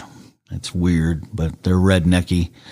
And Joe Biden's not their president, you know. Oh yeah. but but they have these rehab facilities where you have to stay for a year, and once you're there for a year, you, you kind of like push you on. But you get jobs through the people you figure out who you know through Cowboy Church. It's hard for me to say it, but I've been there twice. We dropped them off and then we went out two weeks ago and I, and I spoke with the guys and we cooked dinner and we all ate, you know, and I mentioned the Mouthwine Ministries thing to them. They're like, dude, you know, there are networks of organizations that'll help you, you know, but I, you know, I don't want to know or I don't want to meet the people that's going to give me money to do this if they want to kill a gay person or a black person. know, if that's their feelings, you know, like keep your fucking money. This is going to work out one way or the other, you know. You, so, you know, like my wife who grew up in Mississippi her whole life, I love her, but you know, she has a mixed perception on things sometimes, you know, and I tell her, you know, you're only saying that because that's what you heard growing up, you know, and, uh, you know, like she was like, Oh, this cowboy church was great. And I said, did you hear what that man said? You know, you know, he was, you know, I said, I, in my opinion, you know, a loving God, well, the God of my understanding just loves everybody and, and we try our best to make it work for everyone. Absolutely. Um, his God, his understanding was the kind of God that my parents gave me, which is fire and brimstone. You're going to hell. You know, we're the, we're the chosen ones, you know, and just like, come on, relax, bro. You know, like, like, you know, I told my parents, my dad would say, when are you going to come back to church? You know, um, we're going to, I want, I want to see you in heaven one day. And I said, well, dad, your version of heaven, I'll probably already be there. Right. And then he was like, uh, just, you know, I'm just, I said, I have my own personal walk with the God of my understanding. I'm good, man. I'm, I'm real good. You know, and, and they grew up in a time where church was important. Like going to church gave you social status. You got to meet Dr. Carroll and his wife. Well, if your kid was sick, you took them to the Dr. You have Ronnie and Becky, they have a garage and they work on cars. So I get the sense of community in it. I get the sense of feeling like you're a part of something, but you don't have to go to church to, to be a good person, you know, and most people going to church right now aren't really good people. Um, No. or, or they're, they're good part of the time, you know, and, and, and that in itself is fucked up too, you know? It's it's always funny when people are like, oh, "I gotta go to church tomorrow." After you hung out with them on Saturday, like you go to church. Right, like we were pounding shots at two this morning, bro. You told me some pretty fun things that you do, and okay, well, enjoy church in the morning. Yeah. You know, like enjoy. Thank you. Yeah, I mean, yes, it's a it's a status symbol. It's a community. And I said and there's a sense of community to it. There really is. I, like I said, my parents they had four kids. I'm I'm quite sure Sister Dovey babysat us a few times. So that's that's the benefits you get of going to church. You know, hmm. I don't know. Well, we don't want to take up too much more of your time. Oh well, I- man, This has been really good. I really, really appreciate has. you coming on, man. I really appreciate you asking me, being patient with me. You know, Oh yeah. So we always ask people. Well, I started this new thing I want to do. So there's this whole thing where you give people flowers while they're alive. So who would you want to give flowers to, like appreciation to? I give my wife flowers every week. You know, So like, no, I'm saying like as far as like saying like something good about this person, well, God, it's a hard one, man. because you know, like we always when somebody's dead, that's when we usually say right. good things Oh about yeah. them. Yeah, you're right. We do do that, don't we? Well, gosh, I, I, I you know what? I could give flowers to me because I deserve some flowers. You know, I do a lot of nice things for a lot of people, and and I try my best to be a, a good human being. I deserve some flowers. Ain't nobody got me flowers. I don't think ever once in my life. There's nothing wrong Now, with now that. my wheels are turning. Like I, I don't think anyone's ever said these are for you because you made my day. You know, Yeah. is that selfish? No, I don't think so at all. It's like that whole Snoop Dogg thing. He's like, I like to thank me. Yeah, yeah. You know. What's your advice for people, and what mark do you want to see yourself leaving on the world, or what mark do you see yourself leaving on the world? Well, for me, the advice I can leave for the world too is that you know always get up and try to just be the best person you can be every day. And there's gonna get shit that gets in the way. There's gonna be problems that get in the way. But as long as you're doing your best to be the best person you can be every day, what's the problem? You know. And I guess my the mark that I could leave when I die, I, I just just want people to say he was a good person. You know, like, you know, it's it's weird. Like I've come across people who've told me, I don't know anybody who says a bad thing about you. You know, I'm like, oh, well, go back to Painesville, Ohio. There's a couple people that I beat up in school or I did stupid shit to that'll tell you they probably don't like me. That was 38 years ago, though, or 30 years ago. Hopefully, their thoughts on me have changed too. But that, that he was a good man. You know, he he served a purpose for his community. You know, I, I like that. Yeah, one thing I always thought was really unique about you is every time we would come, obviously it wasn't just us, but you would always come to the table like you mentioned earlier. And I was like, when you first did that, I was like, yeah, that's that makes you feel sp- really special. Well, as it should, you know. Because I don't think I've ever been to a restaurant where the chef has ever come out to us. Yeah, I had a, a couple ladies. They were a lesbian couple, one of the first lesbian couples to get married in California in nineteen like seventy eight. They were coming to McEwen's, and they would always peek their head back in the kitchen. And sometimes it was just fucking war zone out there, you know. I don't like. So I got to a habit of going out to visit with them for two or three minutes because they, one of their daughters lived here um, before she was out, but um, when one of them passed away, and uh, they wrote me like this beautiful letter, you know. Oh wow. And one and in that letter was how they loved that I always came out to talk to them. So I've stuck with that ever since, you know. And it's nice to hear it from the horse's mouth, you know. And uh, you know, um, when when you can ask a server all day long, house table thirty one, and they they may lie to you even. Oh, they're great because they don't want you to know that they're having a bad experience. But if I go out and talk to table thirty one, they're going to tell me. Hopefully, know, there's been a few people in, in my lifetime where they've sent me a, a text or a review. And I was like, I talked to that fucking table. They, they had every opportunity in the world to, to clear this shit up. And instead they want to blast on, you know, whatever social platform that they gave the review on. But I think if I'm talking to you, come on, let's, you know, let's go on a journey together, you know? Yeah. One of the nicest things I did last week was there's a little child. It was with her grandparents at Capital Grille. And it just, Uh, she wants to make cupcakes. She has her own business card. She's like eight years old. So I just, just instinctively, I ran back. I grabbed a wire whip. I wrapped it up in Capital Grille butcher paper, put a sticker on it, put it in a bag, took it out to her. I said, Hey, I hear there's a pastry chef out here who's making cupcakes out here. I can smell them. And she was like, me. And I said, well, here, this is for you. I gave it to her. And then her grandma was like, unwrap it. You know, so it was a wire whisk. It was a wire whisk that we bought for three ninety nine. That Yeah. Anyways, hopefully she'll take that whisk with her. And I told her, I said, we're going to call you and order some cupcakes. You know, you, you going to make them? You know, so that was one of those feelings that, you know, just made me, made me feel pretty good about it. And, and the fact that it was like very, uh, just, uh, cuff on the moment, you know? And, Yeah. And my server was like, dude, I, man, I ain't seen shit like that. Why, why would you do that? You know, like, well, I made her day and I just brought your tip up 8%, dude. Chill the fuck out. One hundred percent, you did, and it probably made her fucking weak. Well, that's man. what I'm Little- thinking, you know? like this is, and she's probably using that thing. I'm guaranteed she's gonna bring y'all some cupcakes. I hope so, man. I want to eat some cupcakes. Yeah, I, hey little girl, if you're listening, bring some cupcakes. Cat little girl. What is the most exotic thing you've ever made? Oh wow! I guess. uh, Trying. Oh man! I mean, I, so I did these. I used to do rabbit, right?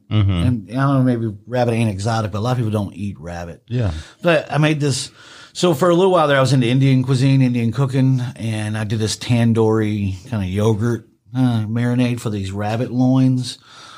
And uh, the people who got it loved it, but the people that uh, most people didn't like it or didn't, they kind of stirred their nose up to it. First, they couldn't understand what tandoori was, and then you tell them it's marinated in yogurt, and they're like, "What yogurt?" and, then, and then it's a rabbit. But uh, yeah, I think doing that, and then um, for a little while there, we were doing like uh, a lot of uh, organ meats, you know, so sweetbreads, uh, tongue, some brain. But I mean, that could be exotic to somebody or very gross. So when someone says exotic, I think about like you know blowfish or something crazy like that. But yeah, for the most part, that that rabbit that I did, the loin, so it's called a saddle, but it tasted really good and the flavors are very unique and, and exotic, you know.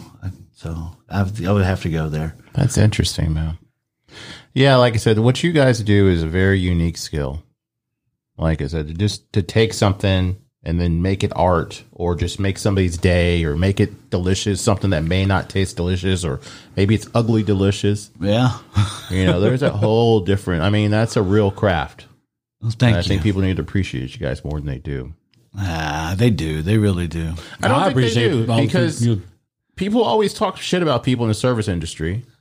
And then when the pandemic happened, when they couldn't go get stuff or they had to go Mm. do stuff on their own, they're like, oh, these people are essential now. Yeah, that- well, yeah, they are. They're people, first of all, fuckface. And then you need to appreciate people for their skills. they're Well, doing something that most people don't want to do. Right. Yeah. it's like that. There's a meme that says y'all complained if if, if your server doesn't like what she does or he doesn't like, Right, you tell him to go get another why- job. and that they did. That's why your favorite restaurant is so, so short staffed now. You know, Right. I, I got a friend, Jim O'Brien. He he messaged me about two months ago when I was closing a restaurant. He said, "Look, I want you to get on board with me on this thing. It's a it's a robotic food gas stations kind of. No, it's got like one person checks it every couple hours, but everything is going to be done robotic." He was like, "This company is from Arizona. They're going to get a jump on things." And I'm like, dude, no, I don't, I don't want to be a part of that, man. You know, like I want to shut that down. What I want to do, well, you know, there's a, a small terrorist man who wants to go blow those things up, you know, but, um, but I mean, that's where we're heading. If this shortage continues in staffing and, or if, you know, people just kind of lose the entrepreneurial spirit to want to because it's just fucking too hard, you know? True. So hopefully not. But like going back to the whole thing that y'all were talking about, like the shortages, I've always because you kind of mentioned it too about the guy that's streaming now. There are there other avenues that people could do, like like they they call it the Great Resignation, and Yes. this guy Gary Vee's always like, "What about the Great Never Was?" Mm-hmm. Because there's other things that people can do. You see, like a lot of people went OnlyFans route. People Yes. are doing selling like stuff online. Yeah. Um, so there's a different reasons why. Because I saw this thing that Mitch McConnell was like, "Well, people will go back to work once their stimulus money is No, gone." so much money's been gone for years. Yeah, like, what what fantasy world do you live in that you think people are living off that little bit of money? I mean, we don't live in a third world country. No, uh, even though some of these cities could be considered such. Yeah, his family's dealing cocaine. He's not worried about a damn thing. Exactly. Oh, one last question: How'd you meet Colin? Well, let's see. So we were at EP's Delta Kitchen and Bar. So things have kind of come full circle for me. Ten years later, I, the place that I came here to open, Elvis Presley's, was now EP's. Jimmy Ishii bought it, kind of took over the lease from uh, Elvis Presley's, and Colin was working there, started working there, and uh, we we both had a very fun perspective on life. You know, we both are very big sports fans. He's somewhat of a wrestling fan. He's not kind of in the, he, he hasn't continued being a wrestling fan. He, he loves the golden age, you know, and, uh, you know, I was watching it last night. Um, but yeah, that's how I know him from EPs. We just, we had personalities that definitely, um, mixed well and we just maintained our friendship throughout that. You know, like I could go three months without seeing Colin and see him again. And it's, just like we were sitting in the room yesterday, you know. He's a good person. No doubt about it. He's a no really doubt good guy. about it. He's one of my favorite people. And he's one of those friends I retained, uh, you know, Oh yeah, through sobriety. You know? That's He- good, yeah. he stuck with me and and stayed says a friend. lot, man. It does. It does. Yeah, a friend of mine, she got sober, and then like people that we knew, because I went to high school with her, and then people that we knew from high school don't talk to her anymore because she doesn't drink anymore. Yeah, it's, And it's just like, it's come on, immature. man. Is what it is. You know. If I think if you have that kind of problem, you're probably the one that needs to probably get sober. Probably. Thank you guys. Thanks. I really do Thank you so appreciate much for it. coming on, man. Hell yeah. And so, when are you at Capital Grille? Like, if we want to come see you, basically the schedule seems to be Monday through Friday, ten to eight. Um, I'm off Saturday, Sunday. Now, you know, we kind of mixing things up since Will is out with COVID. So, but uh, like next week, technically, I'm off Friday, Sunday. The week after, I'm off Saturday, Sunday. So Saturday, Sundays seem to be the, you know, so anytime Monday through Friday. I want 10 to get one of those towers. Oh yeah, the Grand Plateau. Yeah, I saw that seafood tower. It looks pretty fucking cool. Yeah, I always tell people now that I see them with it, I say, man, you, you right now you're the coolest fucking people in Memphis right now. You know that, right? All right, man. I appreciate it. you're welcome, Tony.